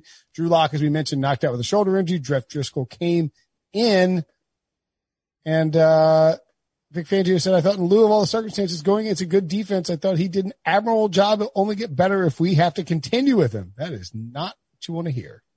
Yeah, you know, Jeff Driskel actually, so he went down. I was like, first of all, I had to look up who the backup quarterback was in, in Denver. I was like, hmm. oh, Jeff Driskel, they're going to crush him because they were actually giving Drew Lock a hard time. I think he was only there for two series. And I was like, yeah, you know what? Jeff Driskel does a lot with a little and he wasn't bad at all. He is a, a fine plan B if you need to, to go to him in case of emergency. And they had a chance to win that game. The reality is like they were getting smoked early. They came back. The Steelers had some turnovers. Uh, I think the upside is that unlike last year, the Steelers have a quarterback. Um, he's not very mobile. He's 30 years old, but he can actually matriculate the ball down the field. And, uh, once again, another week, another Chase Claypool highlight, Mm. 84 yard catch down the sidelines or a touchdown. Uh, by the way, Drew Lock expected to miss two to six weeks with a sprained AC joint. It's his right shoulder. So I think I would bank on it being closer to six than two. He got demolished by, by, Du- by Dupree. It, it, it didn't look good. Let me ask you this, Ryan. Roethlisberger has just, I mean, obviously he threw for over 300 yards against the Broncos defense, but I feel like he's looked a little off the first two weeks. Do you think it's rust because, hey, he just sat out a year? Or do you think it's because he's 38 years old and he's on the tail end of his career? I think it's 65% rust, 35% heat. Mm, interesting that you would prop up Big Ben after trying to say that Rivers is washed. I was all over Rivers. Big Ben has two Super Bowl rings. Rivers has, They're the same age. We're not talking about, we're not talking about their careers. We're talking about where they are right now. Yeah, but I He's, mean, like, he's like, oh, it's just rust for the guy with the Tommy John surgery who's 39. He's like, Rivers is toast. He's done. Rivers has played, he played games last season. Roethlisberger sat out of 'cause he football did- for a yeah, He year. didn't play games because he had surgery on his right arm. and by the way, Roethlisberger had a better season last year than Philip Rivers. That's fair. Um, don't you think it's possible that maybe, I don't know, the surgery on his right elbow maybe causing some of the rust? Yeah, of course, but I think he's getting better. I think he was rusty in the first quarter and a half uh, on Monday night, and then against a terrible Giants defense, played better. Uh, he flashed at times this, uh, on Sunday. He had a terrible interception. Benny Snell had an even worse turnover fumble that kept the, the Broncos in it. The Broncos D played really well and their offense The- did pretty good too. The, Steelers should have won this game like 20 to 3. Yeah, hundred percent. Jerry Jeudy is dynamic. He's Courtland Sutton was on and off the field. I think with the hammy aggravation, Jerry Jeudy was, was electric. Yeah. Uh, I, Noah Fant was awesome too. Noah Fant's going to be, oh, he's so good. The Broncos, the Broncos have pieces. Yeah. They, the they ain't getting there. They ain't getting there this year. the whole conversation in August was, okay, can Drew Lock hold this group together? Then, uh, Von Miller got hurt and, and Drew Lock is, you know, he's hurt and he was sporadic before that. Uh, Ben Roethlisberger passed, uh, Eli Manning from uh, all time touchdown passes in this game. Yeah. One He's of behind Philip Rivers. There you go, Brenton. them, He's two back of, he's no, he's like 25 back of Philip Rivers. He's never catching Rivers. not the He's not. If uh, Rivers retires first, did you ever think about that? Rivers won't retire first. He won't be that good. Uh, he's got, he's got He has take care of- ten kids. Exactly. Yeah, would you retire if you had 10 kids? No. You'd be like, I, you know what? I'm going to sign up for another for a 40th season. All right, let's move along. 49ers 31, Jets 13. 49ers covered the minus seven, the over 41 and a half hits, uh, thanks to a garbage Jets touchdown. Wah, Jimmy. Garoppolo 17 fantasy points. Jordan Reed 17 as well. Jordan Reed two touchdowns. Raheem Mostert 16. great catches. It was, I mean, George Kittle's not there because of the, the knee sprain and Jordan Reed acts like it's five years ago. Fun to watch. Yeah. Jimmy Garoppolo hurt. Raheem Mostert hurt. Uh, Nick Bosa torn ACL. Brutal for the 49ers who now have to come back to the same stadium and play the Giants next week. Um, can, is this team, can this team keep a, stay afloat with all the injuries that are happening right now? We don't know.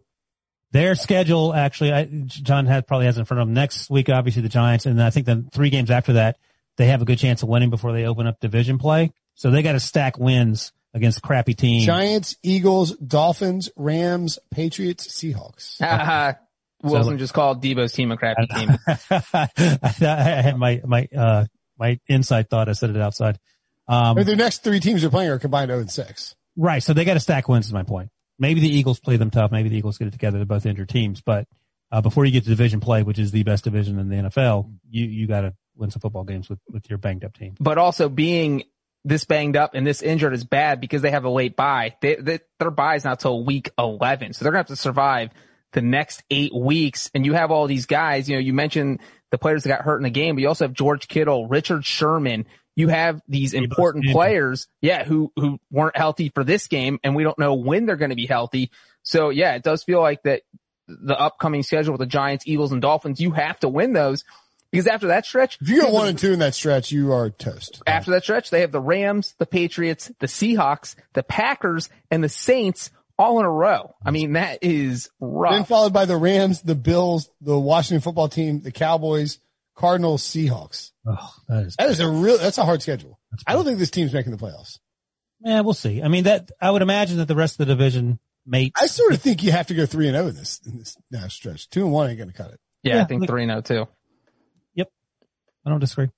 Uh, that's going to be hard. Look, if, if anybody can do it, it's Kyle Shanahan. But I mean, like Nick Bosa is a massive loss for that defense. Yep. I, mean, they George Kittle probably not going to be back. I mean, they're, Wait, what they do you mean? Uh, George Kittle's coming back. he'll be back, but I just mean like, we don't know if he'll be back like next week. Oh, next week. Yeah. Well, you got to qualify.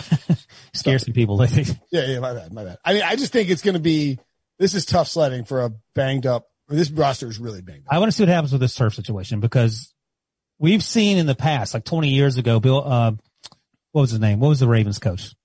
John, Brian, Brian, Brian Billick. Sorry. Brian Billick, yeah. Brian Billick dragged his team off the field in a preseason game. He said, we're not playing the Ravens on this piece of crap turf. So we'll see. You know, we talked about the week one game, no issues there. Obviously, Shanahan feels differently. They have to play there again on Sunday. Uh, The the one thing I will ask you guys, real, yeah, that's what I want to ask Brinson. How long We just, we just mentioned all the banged up players, all the banged up players, and the Jets still lost by 18 points. The, the 49ers are basically running out their JV squad and they still won 31 to 13. And it should have been 31 to, to six. Yes. You know, So So I that, think that leads to Brenton's question. Okay. Well, I have, I have, well, I have two questions. One, what was more embarrassing for the Jets? yes.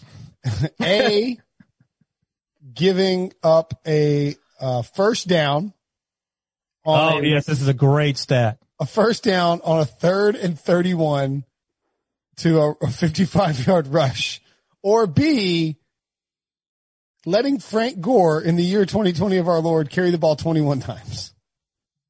What's worse? The A is worse. Yeah. And it's worse because it wasn't even a 32 yard gain. It was a 55 yard gain. Like, like, the, the 40, I mean, like the 49ers were actively disinterested in picking up the first down. and it wasn't a- pass play. It was a run play. I mean, the chances of that play having any success must have been the, the lowest probability play that actually was successful in the history of, of tackle football. It, it was, and it goes back to one overarching theme. The coaching. The co- I mean, you cannot get, we just talked about the 49ers with four players went in there and whooped up on a team that was relatively healthy and they never had a chance. Sam Darnold is sort of a, a luckier version of Josh Rosen in that he gets to play, but he's going to get jettisoned as soon as the, the spring rolls around and Trevor Lawrence uh, becomes available because he, it's just, he doesn't have a chance. You know The what's Jets crazy the about that? first If I'm team a to team, give up a, a, ru- to give up a, a first down, a run for a first down on third and 30 or longer since 1999. if I'm a team, I'm actually taking a chance on Sam Darnold. I feel like Josh Rosen Yes. has never looked that great on the field, but I feel like Darnold has definitely shown flashes of being good, but he is just being wasted away. And how long does Adam Gase last? You can't keep losing these insane games. Like the 49ers dressing 10 players and they're still beating you by three touchdowns. That's embarrassing. I don't know what, do they fire him mid-season? How else do you get rid of him? What do you do? Lock the door? Fire him after the year? I mean, he got a vote of confidence from Christopher Johnson last week. I feel like the vote of confidence is usually a bad thing. Yeah, that's true. They also have a week 11 bye. Their next three games, Colts, Broncos, Cardinals. How many they win? Zero. This is the worst team in football by a Yeah. large margin. And I, And then I'm- the Chargers, then the Bills, then the Chiefs, then the Patriots, then the Dolphins. Maybe they beat the Dolphins. maybe. I mean, I This want to go in apologize. 16. I want to apologize to the Jaguars for thinking they were the worst team in football. That's not, It's not even close. not even close. Thank you for complimenting the Bengals. Because if the, if the Jets are the worst, that means the Bengals aren't. I mean, I would rather, I like, having to watch the Jets play 16 games would be awful. The Bengals would beat the Jets seven times out of ten. That seems low. Yeah. Bills 31, Dolphins 28. Uh, it was over under first, over under, uh, week seven. Adam Gase gets fired. I think over. I don't. I think over. I think Over. I just Over. I wait till think he'll. end of the Sur- I year. think he'd survive till the bye. yeah. Okay. Bills 31, Dolphins 28. The Dolphins cover the plus five and a half. The over 42 and a half easily hits. So much surprising. There was a lightning delay in this game. Uh, top fantasy performers, Josh Allen, 41 points. Ryan Fitzpatrick, 26 points. Mike Gesicki, 19 points. Uh, Allen passed for 417 yards with four touchdowns and zero picks for a 147 passer rating. Uh, Allen with that, uh, has passed for 729 yards, six touchdowns and zero interceptions in the first two weeks of the 2020 season is the fourth quarterback with at least 700 passing yards, six TDs and zero picks through his team's first two games of a season in NFL history. He joins Tom Brady in 2015, Patrick Mahomes in 2019, and Peyton Manning in 2013. He is also the first player in Bills history with 400 pass yards, four touchdowns, and zero interceptions in the game. So guys, has Josh Allen taken the leap? Let me ask you this. Let me put it this way to you guys. Through two weeks, who is your MVP? I have two candidates. Uh, there's three candidates, I think. All right, go name them. The Russell Wilson, Josh Allen, and Kyler Murray. Those are yeah, those are my three. I, I somehow forgot. And About Aaron Rodgers, I guess you could throw it as a fourth. I think he's four. I think he's not a distant four, but I think he's four. Yeah, and then like Patrick Mahomes, Lamar Jackson, you would. pick And him. Patrick Mahomes didn't play great on, in week two. Yeah, it's fine, Lamar. Mine's Russell Wilson. Yeah, I mean, I think everybody's going to take Russell Wilson, but like Josh Allen has a pretty viable case right now. Yep, he and Kyler, I think, are right. They're not right there, but if Russell Wilson was out of the equation, I think it's down to those two. I think Russell's played better teams, and the Seahawks are averaging. Well, I mean, we don't need to debate. The, the, the point is that Josh Allen is That's in the the, mix. point. Oh, argue, argue Stein over here is trying to. I mean, yes, Russell Wilson's better. You asked me who my MVP is through two weeks. I was trying to answer. it. Brinson's I giving didn't you a list. To, I gave didn't you ask one to name. Explain though. I just wanted. I just wanted two words. Oh, okay. You should have s- s- specified. All right, go ahead about Josh Allen being great. Me? Yeah. Let's give you a bunch of stats. I will say the one thing about Josh Allen, and, and, and he's really turned the page because everybody, the whole question was, can Josh Allen take the next step? Before the 2020 season started, he had never had a 300 yard game in his career. Boom. He picks that up in week one. Now he has a 400 yard game. It is really insane how far he has come along. And not only that, he still missed a couple of easy throws. Like he's still leaving stuff on the table. So he hasn't even tapped out at what his potential is. and so he is going to like, so he's only going to get better. And that's what it feels like here.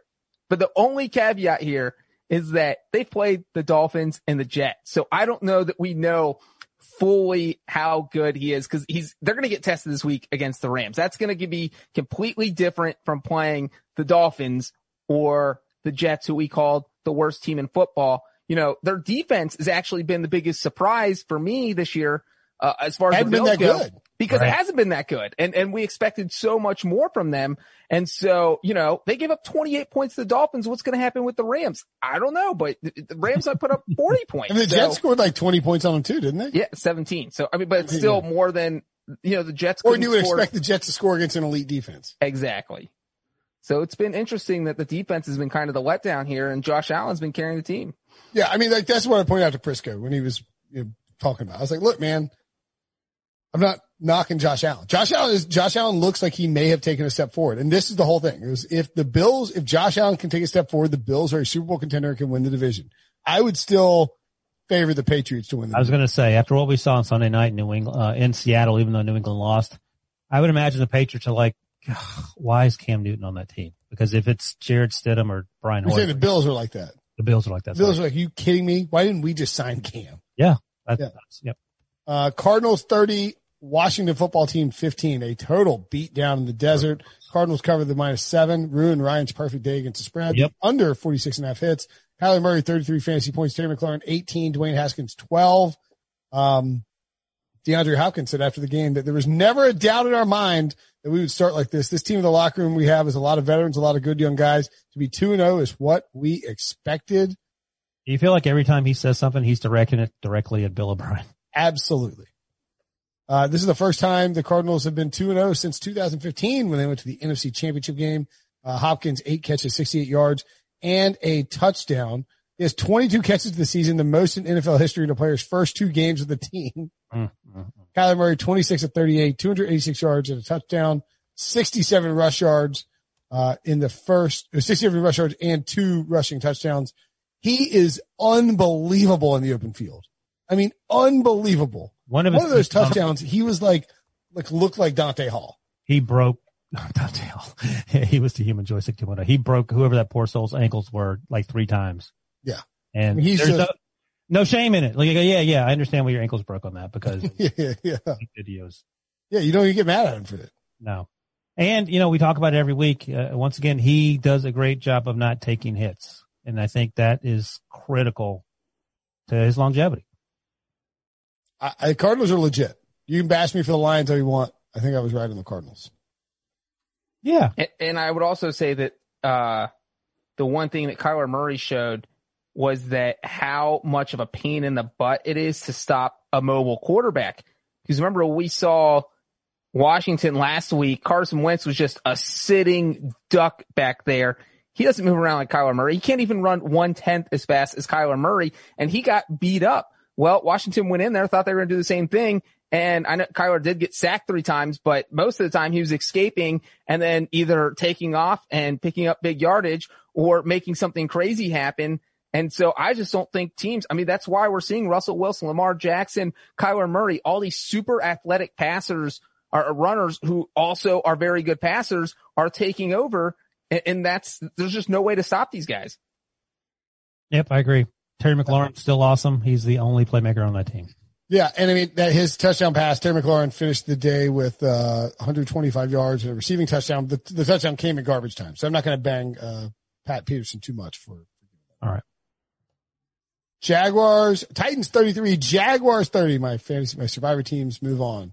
Uh, the Jaguars plus seven covers over 44 and a half. Ryan Tannehill 34 fantasy points. Gardner Minshew 28. Jonnu Smith 20. What uh was this? Are, are the Jaguars good? They're not terrible, and they got rid of every player on their team. Again, you were trying to defend uh, the Lions. I mean, the Jags have traded everyone away. The But the 49ers, guys didn't get hurt. They got rid of them all. 49ers had four players dressed. We, we've been through this, and they just the Jaguars show up. Gardner Minshew is a huge part of it. 19 to 20 last week, is Breech, Breech pointed out, 30 of 45 on Sunday, three more touchdowns. Um, yeah, I, I, I they had a chance to win this game. out. the, the Titans jumped out to the lead, but then they battled back and they had a chance, uh, to, to make something happen. They didn't. They covered. I won my little bet, so I'm good. Yeah, and I do think that Minshew's a lot better than everyone expected. It, I think a lot of people thought last year was a fluke. All of a sudden, they're thinking, hey, this guy has jorts. He's a mustache. He's not going to be good. He throws it over the mountains like Uncle Rico. But guess what? He throws it over the mountains with accuracy. And you look at, look at their schedule coming up. They have the Dolphins, the Bengals, the Texans, and the Lions before they get to a bye. They could win every single one He's- of those games. He's too good to let them get Trevor Lawrence. Oh, absolutely. They're Well, not going to get, yeah. That's right. Cause they're going to win football games. Right. They're going to win five or six football games this year, I think. But just about every other team except for the Bengals, should they have the first overall pick, whether it's the Redskins, obviously the Jets, it Oh! Five dollars. six. Oh my That's goodness. the sixth time. Thirty bucks. Unbelievable. All right, go ahead. Um, eh, but, but forget Minshew for a second. I'm going to talk about the other quarterback here, Ryan Tannehill, because he is the player who impressed me the most in this game. Look, we knew going into the season, people were just going to say, you know what, we're going to shut down Derrick Henry and we're going to see if Ryan Tannehill can beat us. And, and he's going to have to prove that last year wasn't a fluke. He was on fire in this game. He made some fantastic throws, Yeah. ended up throwing four touchdown passes. Uh, Jonnu Smith has been a total weapon for him. I think the first drive they connected, uh, two times for like 65 yards. And uh, Tannehill, just every time he had to make a big throw, he did. He went 18 to 24, 239 yards. And Jacksonville couldn't really put any pressure on him. He only got sacked once. He'd always find a little way to escape. He doesn't have like the Minshew magic where he's scrambling for 15 yards after he escapes, but he gets out of trouble. And, you know, if you're a quarterback, the two things you don't want to do is turn the ball over or take a sack for a loss. And Tannehill doesn't do that. That touchdown pass to Adam Humphries was an absolute dime.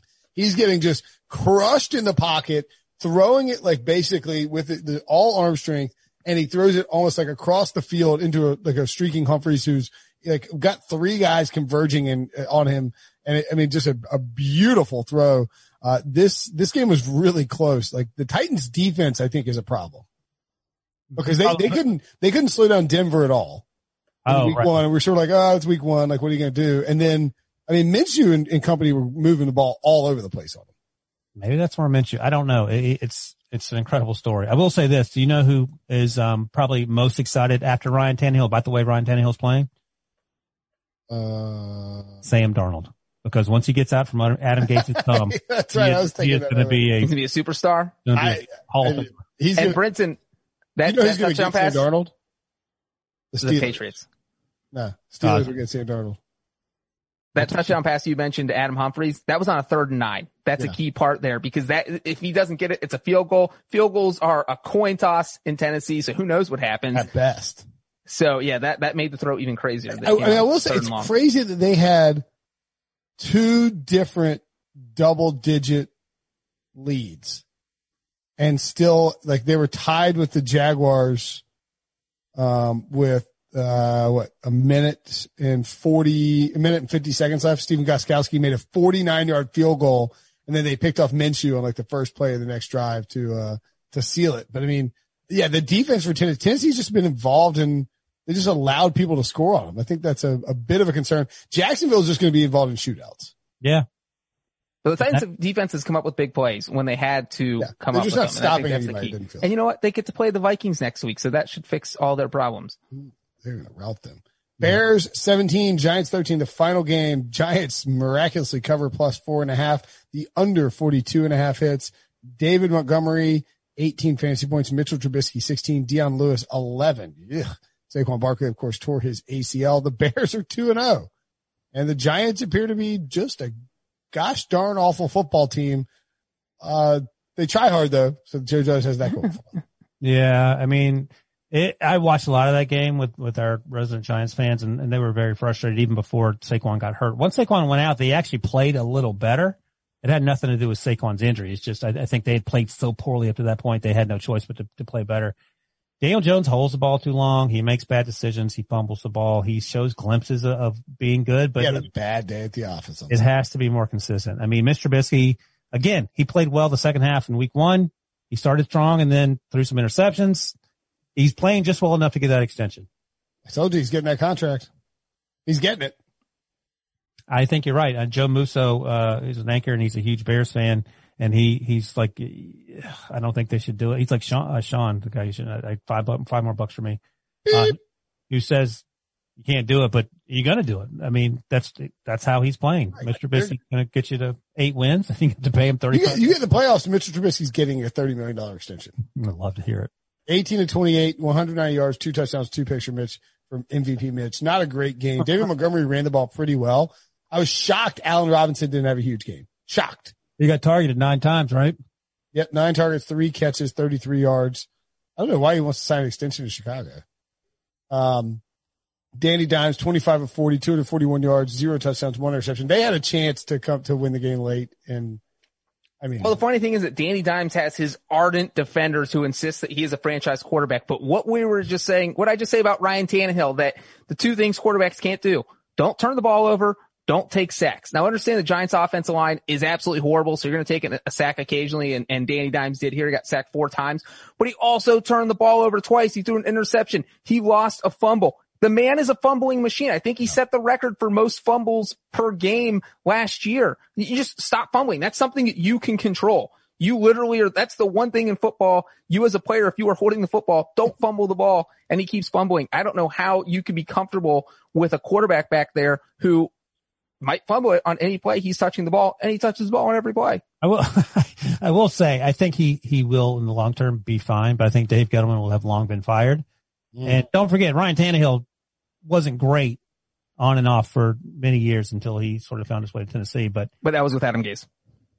Yeah. I, I think, I think there are a lot of issues facing Daniel Jones and in a different situation, he's probably better, but uh, hey, it is what it is and he's not playing well. Daniel Jones has the most turnovers per game of any quarterback in the Super Bowl era. Jeez, that's that. That's I mean, not great. Among players in their first five seasons. You're not winning football doing that. That is not good. Um, okay, so let's get to some winners and losers. Uh, give me a winner for the week, Wilson.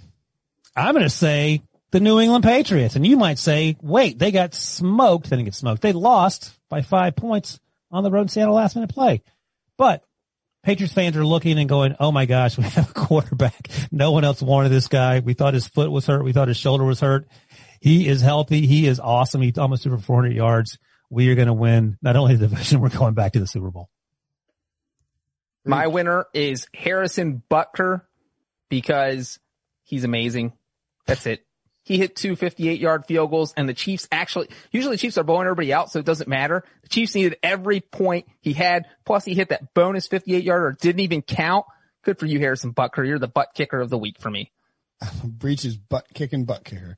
Uh, my winner is Josh Allen. Ooh. People, I mean, look, Pete, Pete Prisco is going to be peacocking about him all week long. There's a bunch of people with Josh Allen MVP tickets that got laughed at. Like, that can't happen. And uh, Bills fans are, I have no doubt, will be thrashing me on Twitter once again. Apparently, I I bashed their uh, that trash, you know that that food they do, like the trash garbage plate.